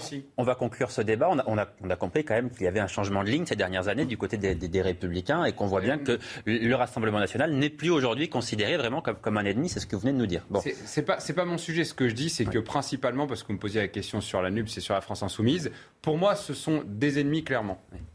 Alors, l'Assemblée nationale qui va se pencher donc à partir de la semaine prochaine, lundi prochain, sur le projet de loi pouvoir d'achat, le gouvernement a, prévu de débloquer à nouveau au minimum 20 milliards d'euros d'aide, chèque carburant, chèque alimentaire, revalorisation du point d'indice de 3,5%, hausse des pensions de retraite de 4%. Euh, Débat donc qui va évidemment être au cœur de l'actualité durant les prochaines semaines. Thierry Mariani, est-ce que vous dites que c'est suffisant? Vous dites stop ou il en faut encore? Je dis que la situation va s'empirer, notamment en ce qui concerne le coût de l'énergie et pas uniquement euh, euh, du, du, gasoil et, ou de l'essence. Donc aujourd'hui, ce qu'on demande très clairement, c'est à l'État de baisser les taxes sur l'énergie. Marine Le Pen a été très claire. Il y a un bouclier tarifaire qui est en place déjà, notamment sur l'électricité, sur le carburant. 18 centimes. Sur, sur l'électricité aussi, c'est quelque chose d'extrêmement important. Mais tout ça, d'après ce que j'ai compris euh, de M. le maire euh, hier ou, euh, ou avant-hier, c'est que tout ça va progressivement disparaître. Pour être remplacé par un chèque, chèque énergie. Vous voulez que je vous cite une anecdote? J'ai reçu, quand il y a eu un chèque énergie, moi, un chèque. Énergie. Je vous rassure, je ne l'ai pas encaissé. Donc ça m'inquiète quand même parce que je fais euh, pas mm. partie des populations les plus défavorisées en France. Donc pourquoi à chaque fois prendre une solution euh, où on fait des chèques, où on a des fichiers, etc. La solution, c'est très simple, c'est ce que demande Marine Le Pen, c'est qu'on abaisse à 5,5 par exemple le taux de Mais ça, le, sur l'énergie. Le, gouvernement a déjà dit non. Là, il, il, il, il s'est tellement renié qu'il serait plus là, un reniement prêt. Là, il débloque 20 milliards d'euros. Est-ce que vous souhaitez que les députés du Rassemblement national votent ces 20 milliards d'euros qui iront directement dans la poche des Français. Vous allez voter, oui ou non je ne suis pas député, j'attends d'avoir le détail du texte, mais si ces 20 milliards vont directement dans la poche des Français, ce sera certainement pas la bonne méthode et peut-être pas suffisant, mais c'est mieux que rien. Et donc ça me semble logique que dans l'optique constructive qu'évoque Marine Le Pen, eh bien ce texte, au moins, on ne s'y oppose pas. On verra après si on le Donc abstention au vote pour. Jonas Haddad, 20 milliards d'euros, la manière dont c'est présenté par le, gouvernement, est-ce que vous dites que ça sera suffisant ou il faut aller encore plus loin? On peut penser par exemple à la défiscalisation totale des heures supplémentaires, c'est quelque chose qui vous semblerait aller dans la bonne direction? En fait, la question n'est pas de savoir si on va assez loin ou pas assez loin. La question, c'est de savoir comment on s'y prend. Si on continue à faire euh, tourner la planche à billets dans le sens où on envoie des chèques, l'inflation ne fera qu'augmenter. Nous, notre vision, c'est de dire qu'il faut plutôt baisser les impôts parce qu'en baissant les impôts, que ce soit pour les entreprises ou pour, pour les particuliers, on incite un cercle vertueux pour faire en sorte que les gens retrouvent du pouvoir d'achat. Le Maire a aussi promis de baisser les impôts. Oui, mais bon, ça, c'est les promesses n'engagent que ceux qui les écoutent. mais je, le précise. Mais, la question, c'est de savoir est-ce que structurellement, on arrive à sortir du fait que nous, notre pays, est aujourd'hui le un des pays les plus taxés au monde selon l'OCDE? Et ça, ça n'a pas bougé d'un iota à l'occasion euh, des mandats précédents. Il faut qu'on en sorte. Non, je voulais rajouter que par rapport à la crise économique qui, qui pointe, qui pointe son nez, qui est même déjà là d'une certaine façon parler de la question énergétique, mais il y a aussi la crise alimentaire dont on pourrait parler et dont on ne mesure pas encore euh, les conséquences. C'est que euh, on mesure ces conséquences-là au Kenya, en l'occurrence, en ce moment. Oui, déjà dans, dans, un certain nombre de pays et même. Et même certains en parlent au, niveau du Bangladesh, oui, ah oui. en effet. Mais, mais euh, ce, que, ce, que, je veux dire, c'est que le constat, justement, de, de, la, le fait, la manière dont Marine Le Pen s'est emparée euh, du pouvoir d'achat et dans une moindre mesure également la NUPS, euh, euh c'est quelque chose qui existait. On, on, a oublié ou quoi les, les, gilets jaunes? On a oublié comment tout ça a commencé, comment une partie des Français de classe moyenne se sont retrouvés, ont glissé totalement dans la pauvreté sans que personne ne s'en rende compte? Et, je, vais, vous dire, il n'y avait pas besoin, la, crise internationale ne fait que rajouter quelque chose. Donc on est là sur la, problématique du pouvoir d'achat. Le gouvernement euh, propose 20 milliards de plus, il y avait déjà 25 milliards. Donc on est euh, dans, une mesure qui est une mesure de salut public, quoi, presque. Parce qu'il est, il y, a quand même en France 10, euh, millions de Français qui sont sous le seuil de pauvreté et, il faut s'en occuper. Et, voilà, et, c'est, je pense, un moment important alors là, euh, euh, c'est le, plus petit dénominateur commun. Après, il y aura la question des retraites, il y aura la question euh, qui vont, diviser bien, bien. Mais, mais, mais ça serait nécessaire quand même que cette mesure passe intelligemment et que le gouvernement ne fasse pas comme il l'a fait pendant cinq ans en, méprisant les autres, mais qu'il s'intéresse aussi aux propositions des autres groupes d'opposition. On marque une très courte pause, on se retrouve dans un instant pour la dernière partie de Punchline. On va continuer à parler bien sûr du pouvoir d'achat et puis du risque de pénurie de gaz l'hiver prochain. A tout de suite. 19h30 de retour en direct sur CNews. Merci d'être toujours avec nous dans un instant. La suite de nos débats juste après l'essentiel de l'actualité. Arthur Mario. Une policière est dans un état grave après avoir été renversée par un scooter à Amilly dans le Loiret. Le, conducteur ne portait pas de casque et a refusé de se soumettre au contrôle de police. Il a pris la fuite et est activement recherché. Le pronostic vital de la gardienne de la paix âgée d'une vingtaine d'années n'est pas engagé. Une enquête de flagrance pour tentative de meurtre sur personne dépositaire de l'autorité publique a été ouverte. Dans le Gard, les lieux de l'incendie sont toujours sous surveillance. 250 pompiers ont été mobilisés aujourd'hui pour éviter toute reprise. Selon eux, il faut entre 5 à 6 jours après l'extinction des flammes pour s'assurer qu'il n'y aura pas de nouveau départ de feu. Au total, les flammes ont ravagé plus de 650 hectares de forêt.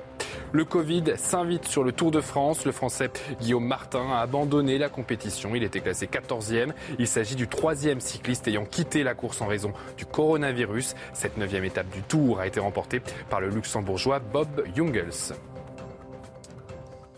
Retour au débat, donc, dans la dernière partie de Punchline, on évoquait juste avant la publicité le choix des gouvernements concernant son projet de loi sur le pouvoir d'achat. Quelles que soient les solutions retenues, en tout cas, il faudra faire attention au budget mis en garde ce matin du nouveau ministre des Comptes publics, Gabriel Attal, qui prévient le quoi qu'il en coûte, c'est terminé place désormais au combien ça coûte. Jonas Haddad, c'est une manière très claire de dire aux Français eh bien, que l'État ne peut pas tout et que l'État ne compensera pas la totalité de la perte du pouvoir d'achat qui est liée à, l'inflation. Bah, d'abord, c'est une manière de faire l'aveu de ce qu'on a dit pendant toute la campagne présidentielle, c'est que les chèques qui avaient été faits, euh, l'addition serait payée après l'élection. Donc, euh, en fait, c'est bien, mais ça arrive après. Ça me rappelle aussi ce qui s'est passé avec Darmanin au sujet des supporters anglais, dans lequel il a dit bah, finalement, je présente mes excuses, c'était pas des supporters anglais. Donc on voit que pendant les élections, et ça marche parfois avec certaines personnes, euh, le gouvernement ignore totalement la réalité. Hein, on est dans un déni absolu. Et puis là, la réalité revient à lui. Notamment, il faut quand même que nos téléspectateurs le sachent, c'est parce que les taux d'intérêt sur les marchés ont augmenté. Donc c'était facile de faire du quoi qu'il en coûte quand on empruntait à taux négatif. Mais aujourd'hui, on emprunte à 2%. Et il faut aussi que nos téléspectateurs sachent que si aujourd'hui nous empruntons à ce taux-là et pas à un taux plus important parce que nous sommes extrêmement endettés, c'est parce que nous sommes protégés par l'Italie. En résumé, les marchés considèrent que l'Italie est pire que nous, donc en Europe, on peut continuer à nous prêter un petit peu d'argent. Mais si jamais nous arrivons au même niveau que l'Italie, nous serons dans la même situation et les marchés ne nous prêteront plus d'argent, nous prêteront à un montant beaucoup plus important. Donc pour éviter cela, le gouvernement qui est face au mur de la réalité est obligé de dire ça aux Français. Mais nous, ce que nous disions euh, dans le cadre de la campagne présidentielle, c'est qu'il fallait l'anticiper. Et là, on ne l'a pas anticipé. Et malheureusement, vous savez, c'est comme une forme de perfusion. Tout le monde sait bien que l'économie était sous perfusion depuis des années. Si on enlève la seringue trop rapidement, ça peut être extrêmement dangereux. Et on peut avoir des faillites en cascade, on peut avoir des, plans sociaux qui se, qui se voient. Nous, on pensait justement qu'il fallait progressivement euh, aller vers des réformes structurelles pour éviter qu'on en arrive ici à un choc brutal qui pourrait faire décrocher notre économie. Thierry Mariani, Marine Le Pen dit aujourd'hui qu'avec la fin du quoi qu'il en coûte, Emmanuel Macron a acheté son élection. Ça, veut dire quoi cette formule?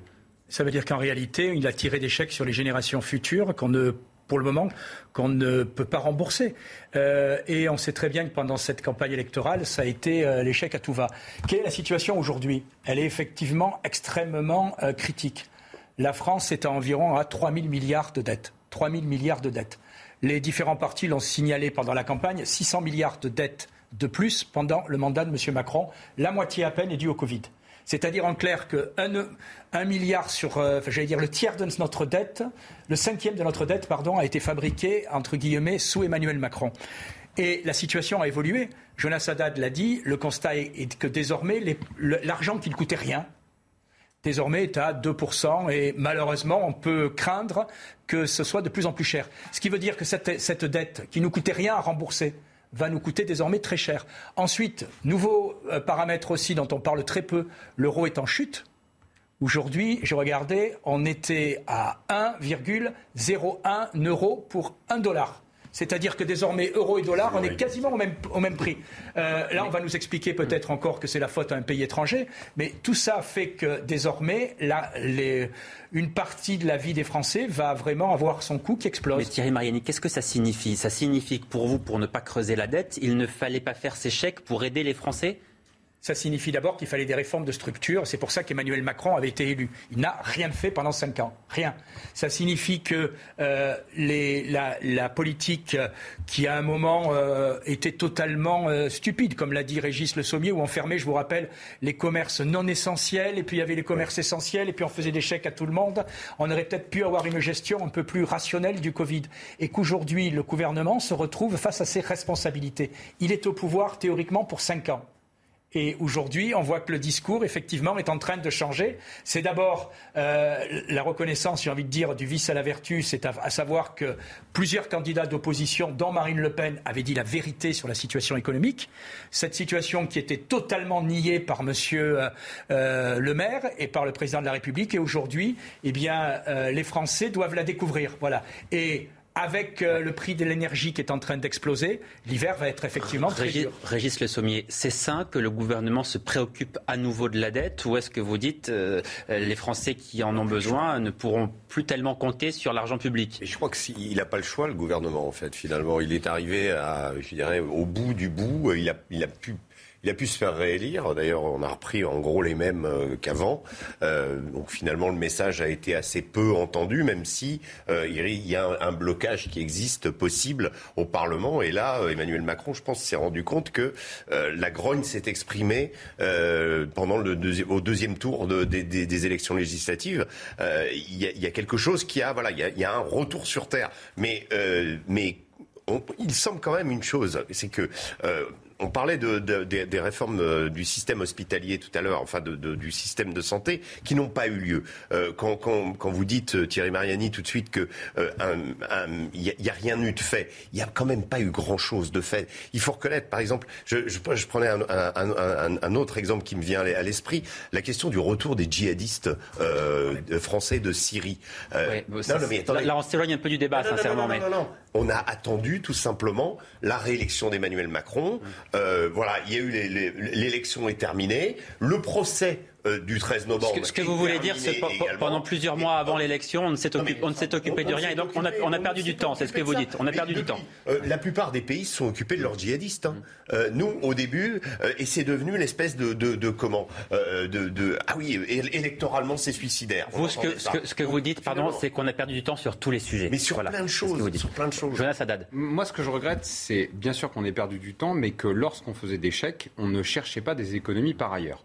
C'est-à-dire que faire des chèques dans une période de crise, bon, ça peut se tenir. Hein. On comprend qu'il y a des gens qui sont en difficulté et qu'à un moment, il faut des aides ponctuelles sans qu'il y ait de réforme. Mais les économies, on savait où il fallait les faire. On a pointé les endroits dans lesquels il fallait les faire. Je vous donne un exemple tout bête. Sur la fraude sociale, de nombreux rapports ont pointé le fait qu'il y a 50 milliards de fraude sociale dans notre pays, qu'il y a des millions en plus de cartes vitales de gens qui n'existent pas. 50 milliards. Pourquoi le gouvernement n'est pas allé chercher les 50 milliards en question plutôt que d'aller chercher dans la poche des Français ou sur les marchés pour s'endetter? À côté de ça, d'autres réformes sur les mineurs isolés. Aujourd'hui, un mineur isolé, ça coûte 50 000 euros par an par département. Il y en a des dizaines de milliers en France. Pourquoi on n'a pas fait le nécessaire pour économiser cet argent C'est 2 milliards et demi par an. Voilà. Oui, mais oui. vous voyez, oui. euh, aujourd'hui, 2 milliards et demi par an, c'est quoi? C'est des hôpitaux, euh, c'est des classes en plus, c'est des gens qui peuvent euh, continuer de vivre à la fin du mois parce que leur entreprise, on les taxe pas davantage. Il y avait des endroits dans lesquels faire des économies. Et ce qui a été gênant, c'est que là, on donnait des chèques, on n'allait pas faire des économies à côté. Alors, dans ce contexte euh, d'inflation, l'énergie est particulièrement touchée, même si les différents euh, boucliers au ristourne du euh, gouvernement atténuent cette hausse. L'énergie qui pourrait venir à manquer l'hiver prochain. L'Europe se prépare en effet à devoir se passer du gaz russe. C'est ce qu'a confirmé Bruno Le Maire. Écoutez. Préparons-nous à la coupure totale du gaz russe. C'est aujourd'hui l'option la plus probable. Ça suppose que nous accélérions notre indépendance énergétique, que nous accélérions la reconstitution des stocks, que nous réalisions euh, une barge GNL flottante au large du Havre dans des délais rapides et que nous arrêtions de mettre deux ans ou trois ans pour faire ce que d'autres nations font en six mois. Régis Le Sommier, c'est une menace qu'il faut prendre au sérieux. L'arme principale de Moscou contre l'Europe, c'est de pouvoir fermer les vannes cet hiver. C'est pas son arme principale. Moscou euh, joue, sur la durée du conflit aujourd'hui et, a le temps pour elle. Alors qu'à une époque, euh, on disait le, le, temps a joué plutôt au début euh, pour Zelensky, pour le président Zelensky qui s'est maintenu au pouvoir, qui a consolidé euh, et qui a, appelé au secours et qui s'est fait aider internationalement. Euh, là, Moscou, euh, ça peut durer et ils ont cette arme en effet.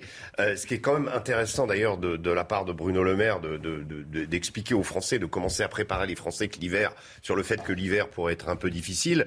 Euh, le discours de Bruno Le Maire au début euh, du conflit, c'était de dire à Moscou, euh, nous, nous, allons vers une guerre économique totale avec la Russie. Nous souhaitons mettre la Russie à genoux.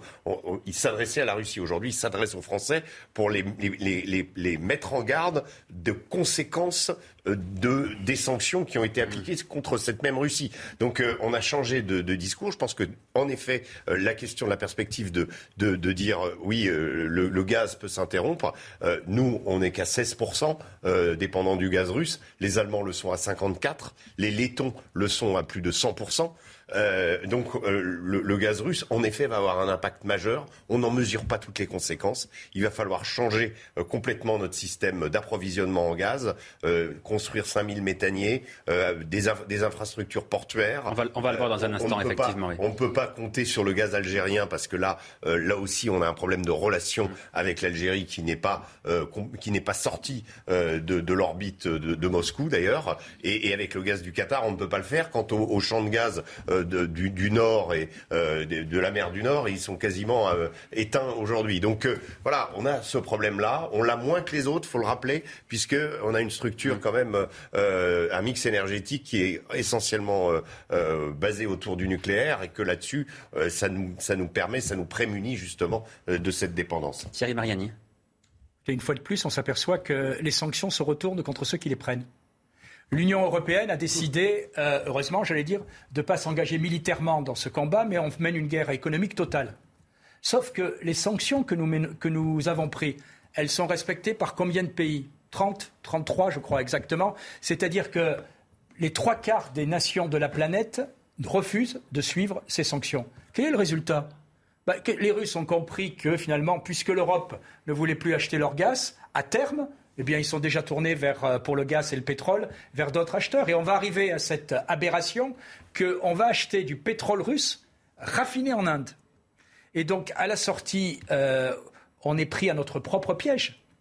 Je pense que ces sanctions, depuis le début, étaient euh, sans intérêt. Et je dis à chaque fois, qui peut me citer l'exemple d'un pays qui a changé sa politique à cause des sanctions? Pas l'Irak, pas la Syrie, pas Cuba. Les sanctions, on le sait à chaque fois, se retournent contre ceux qui les prennent. Alors, on se drape dans la morale, etc. Le résultat, c'est que les Français vont payer l'addition. Le résultat, c'est qu'une fois de plus, on va être dépendant un peu plus encore bah, écoutez, de nos alliés américains. Et surtout qu'on va payer beaucoup plus cher un produit qu'on avait à volonté et à nos frontières. Jonas Sadat, vous êtes plus proche sur les sanctions de la position du Rassemblement national qui dit qu'il faut arrêter tout cela, ou vous êtes plutôt là en soutien du gouvernement? Euh, Ni l'un ni l'autre. Moi, Au Parlement, vous voulez voter les sanctions, au Parlement européen. Justement, c'est ce que j'allais vous dire, c'est que je conçois qu'il ne faille pas faire la guerre. On est d'accord. Je conçois ce que vous évoquez, que les sanctions puissent se retourner contre nous. Mais alors dans ce cas-là, on fait quoi? Et c'est ça peut-être notre différence fondamentale avec le Rassemblement national. C'est qu'à un moment, nous, ce qu'on dit, c'est que quand on voit ce qu'on voit, on ne peut pas rester comme ça. On ne peut pas rester sans rien faire contre la Russie qui agresse un autre pays qui est notre allié. Donc moi j'entends ce que vous dites, les conséquences économiques, mais naturellement que lorsqu'il y a un conflit, il va y avoir des conséquences économiques. Est-ce que ces conséquences économiques, elles sont uniquement dues à ce conflit? Absolument pas. Quand on ferme Fessenheim, avant même le début des hostilités, Pardon, mais ça n'a rien à voir avec le conflit en Russie. Décision de François Hollande. Décision de François Hollande, maintenue par, Emmanuel, Macron. Quand on fait l'erreur fatale au début du quinquennat euh, euh, pour donner des gages à Hulot et en voulant verdir sa politique euh, de, de, dire que le nucléaire ce sera terminé, on brade notre héritage. Et d'ailleurs, quand on voit aujourd'hui que le gouvernement est obligé de renationaliser EDF alors qu'elle a fait en sorte de brader EDF. Et de faire complètement marche arrière sur sa politique nucléaire. Hein. Il y a une faillite totale d'EDF. Quand on parle tout à l'heure, vous savez, du fait de dire Ah, mais finalement, est-ce que vous êtes pour ou contre le gouvernement? Mais on n'est pas pour ou contre le gouvernement, on est pour l'efficacité. Et l'efficacité en la matière, c'est de dire Oui, il fallait des sanctions, parce qu'on ne va pas rester à rien faire contre la Russie. c'est ça notre différence fondamentale avec le Rassemblement Il y a aussi la négociation qui est possible. Oui, mais la négociation, nous, quelle est notre position par rapport à une négociation? Quelle est notre capacité à faire plier un Poutine si on n'a pas des leviers de rapport de force? On va lui dire quoi? Euh, On va faire euh, comme Emmanuel Macron, on va sortir du bureau, on va dire Ah, j'ai réussi à négocier, les chars ne rentreront pas? Parce que vous pensez que l'Ukraine, qui n'a pas respecté les accords de Minsk, euh, n'a aucune responsabilité Aujourd'hui, aujourd'hui il faut qu'on dise quand même. Ça marque bien la différence entre nous. Oui, moi, ce qu'il y a eu des accords qui ont été signés à et qui ne sont pas respectés. Moi, je considère que l'agresseur, c'est Vladimir Poutine et qui doit avoir des sanctions. Vous, vous considérez que celui qui a violé les accords de Minsk, c'est Zelensky. C'est la réalité, c'est pas respecté. il faut simplement que les Français bon, sachent. C'est bon à savoir comme différence. Il faut que simplement les Français sachent qu'aujourd'hui, ils vont payer une grande partie de leur énergie plus cher. Pourquoi? Parce que le gouvernement ukrainien a refusé de donner l'autonomie à deux territoires une autonomie très relative, comme c'était prévu dans les accords de Minsk. Ils vont, payer, ils vont payer l'énergie plus cher parce qu'il y a aussi une guerre en Ukraine déclenchée par Vladimir Poutine. Oui, voilà. pourquoi Il faut quand même aussi revenir à l'origine. Moi, je voulais quand même dire que ce qui risque de se passer dans cette guerre, euh, in fine, c'est qu'en effet, euh, on a voulu, on veut aider euh, l'Ukraine, on intervient, on, on, intervient indirectement, on livre, nous, des canons César qui, sont, qui ont une certaine efficacité, il faut le reconnaître, mais que, en fait, euh, pour être totalement euh, euh, comment honnête, il aurait fallu donner des armes lourdes à l'Ukraine dès le début. On ne l'a pas fait. Ce qui est en train de se passer dans le Donbass, c'est une technique éprouvée par les Russes et par les Soviétiques bien avant. C'est l'utilisation massive de l'artillerie. L'Ukraine pouvait donner le change à partir, parce que l'Ukraine a quand même un armement euh, euh, composé, je, termine hein, là-dessus parce que c'est vraiment important de le composer essentiellement d'armes russes et que aujourd'hui type soviétique et que aujourd'hui, ils n'ont plus les munitions, ils n'ont plus de munitions. Et donc, évidemment, les Russes ne vont pas leur donner les munitions. Et ce n'est pas l'OTAN qui va leur donner les munitions. Et quand en face, vous avez 500 orques de Staline qui vous bombardent. Vous avez beau avoir tous les missiles Javelin, euh, les comment, euh, les M, M777, les, les obus de mortier américains. Ce que, vous dites, c'est qu'aujourd'hui la Russie est en position de force mais, mais face à l'Ukraine. Donc on va aider l'Ukraine pour finalement euh, l'avoir, en tout cas pour sa, pour, pour sa partie orientale, sur la question. Sur la et, et, c'est terrible de dire ça parce que euh, on, on, on, veut aider. Et vous, vous avez dit qu'est-ce qu'on peut faire Oui, peut-être qu'au début, il fallait prendre plus. Euh, c'est exactement comme ce qui s'est passé avec la rébellion syrienne. On a voulu aider la rébellion syrienne, mais on ne lui a jamais donné les moyens de gagner. Donc, finalement, elle a perdu. Et, et ce qui risque de se passer en Ukraine, c'est exactement la même chose, malheureusement. Sur le gaz, le gaz russe si on manque de gaz cet hiver, est-ce que vous pensez, Jonas Haddad, que les Français sont prêts à faire un effort? C'est ce que dit Elisabeth Borne. Elle dit il faudra que chacun d'entre nous prenne sa part, c'est-à-dire eh bien qu'on réduise notre consommation, peut-être en baissant le chauffage dans les foyers, etc. Moi, ce que je trouve insupportable, c'est qu'on charge les Français de le faire. Voilà. Moi, ce que j'attends d'un gouvernement, c'est pas de dire bon, les enfants, il faut que vous fassiez des efforts. Non, c'est dire voilà le cap dans lequel on va faire. On a parlé de la méthanisation tout à l'heure. Est-ce que la méthanisation n'est pas une solution? On ne parle pas aussi des conséquences indirectes que ça va avoir le gaz. Il faut que tous les téléspectateurs le sachent. le gaz, ça permet de faire de l'engrais. Si on n'a pas d'engrais, on ne se nourrit pas dans notre pays. Et donc, en fait, moi, ce que je n'aime pas dans, la vision du gouvernement, c'est qu'il nous demande, euh, comme un peu des pays du tiers-monde, d'accepter maintenant des blackouts. Mais mince, on est quand même la sixième ou septième puissance économique mondiale. Notre destin n'est pas de se tiers-mondiser. Notre destin, c'est de trouver des alternatives technologiques, d'innovation, de se battre. Et dans ce cas-là, ce serait un vrai gouvernement. Mais si le gouvernement nous demande simplement d'éteindre la lumière ou de fermer euh, l'eau euh, quand on se brosse les dents, je ne pense pas que ça nous permettra de sortir de, notre dépendance structurelle. Il faut qu'on retrouve une indépendance énergétique que le gouvernement a cassée. Là, l'hiver, c'est dans, allez, disons, six mois. Winter is coming. Voilà, l'hiver dans six mois, euh, si on n'a pas suffisamment de gaz, on n'aura pas le choix. ce que vient de décrire Jonas Haddad, effectivement, les, mesures d'urgence, on, y sera forcément contraint à un moment.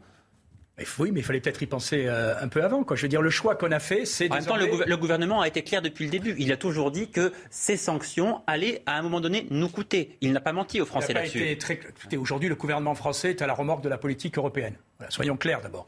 On est dans une Union européenne où aujourd'hui, on est, euh, j'allais dire, aspiré par la politique des nouveaux entrants de 2004, où on voit très bien que, pour des raisons historiques que je respecte, Polonais, pays baltes veulent toujours plus, toujours plus, toujours plus. Et je serais même, euh, j'allais dire, pas mécontent si on était entraîné dans une guerre.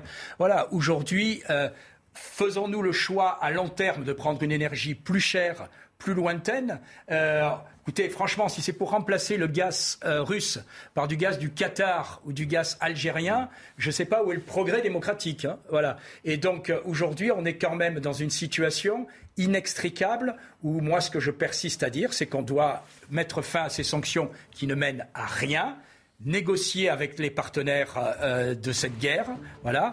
Et il y avait une base de négociation qui était, je le rappelle, ces accords de Minsk. Depuis 2014, le Donbass est bombardé, on s'en est jamais occupé. Ben, il ne faut pas s'étonner si un jour ça nous pète à la gueule. C'est la fin de cette émission. Merci à vous d'y avoir euh, participé. Merci à vous de nous avoir suivis, évidemment. Dans un instant, Vincent Fernandez pour euh, Ça se dispute. Quant à moi, je vous retrouve demain matin à 8h15 pour l'interview politique de la matinale. Mon invité, Aurore Berger, présidente du groupe Renaissance à l'Assemblée nationale. Très belle soirée à tous. Planning for your next trip? Elevate your travel style with Quince. Quince has all the jet setting essentials you'll want for your next getaway, like European linen, premium luggage options, buttery soft Italian leather bags, and so much more. And is all priced at 50 to 80% less than similar brands. Plus, Quince only works with factories that use safe and ethical manufacturing practices. Pack your bags with high-quality essentials you'll be wearing for vacations to come with Quince. Go to quince.com/pack for free shipping and 365-day returns.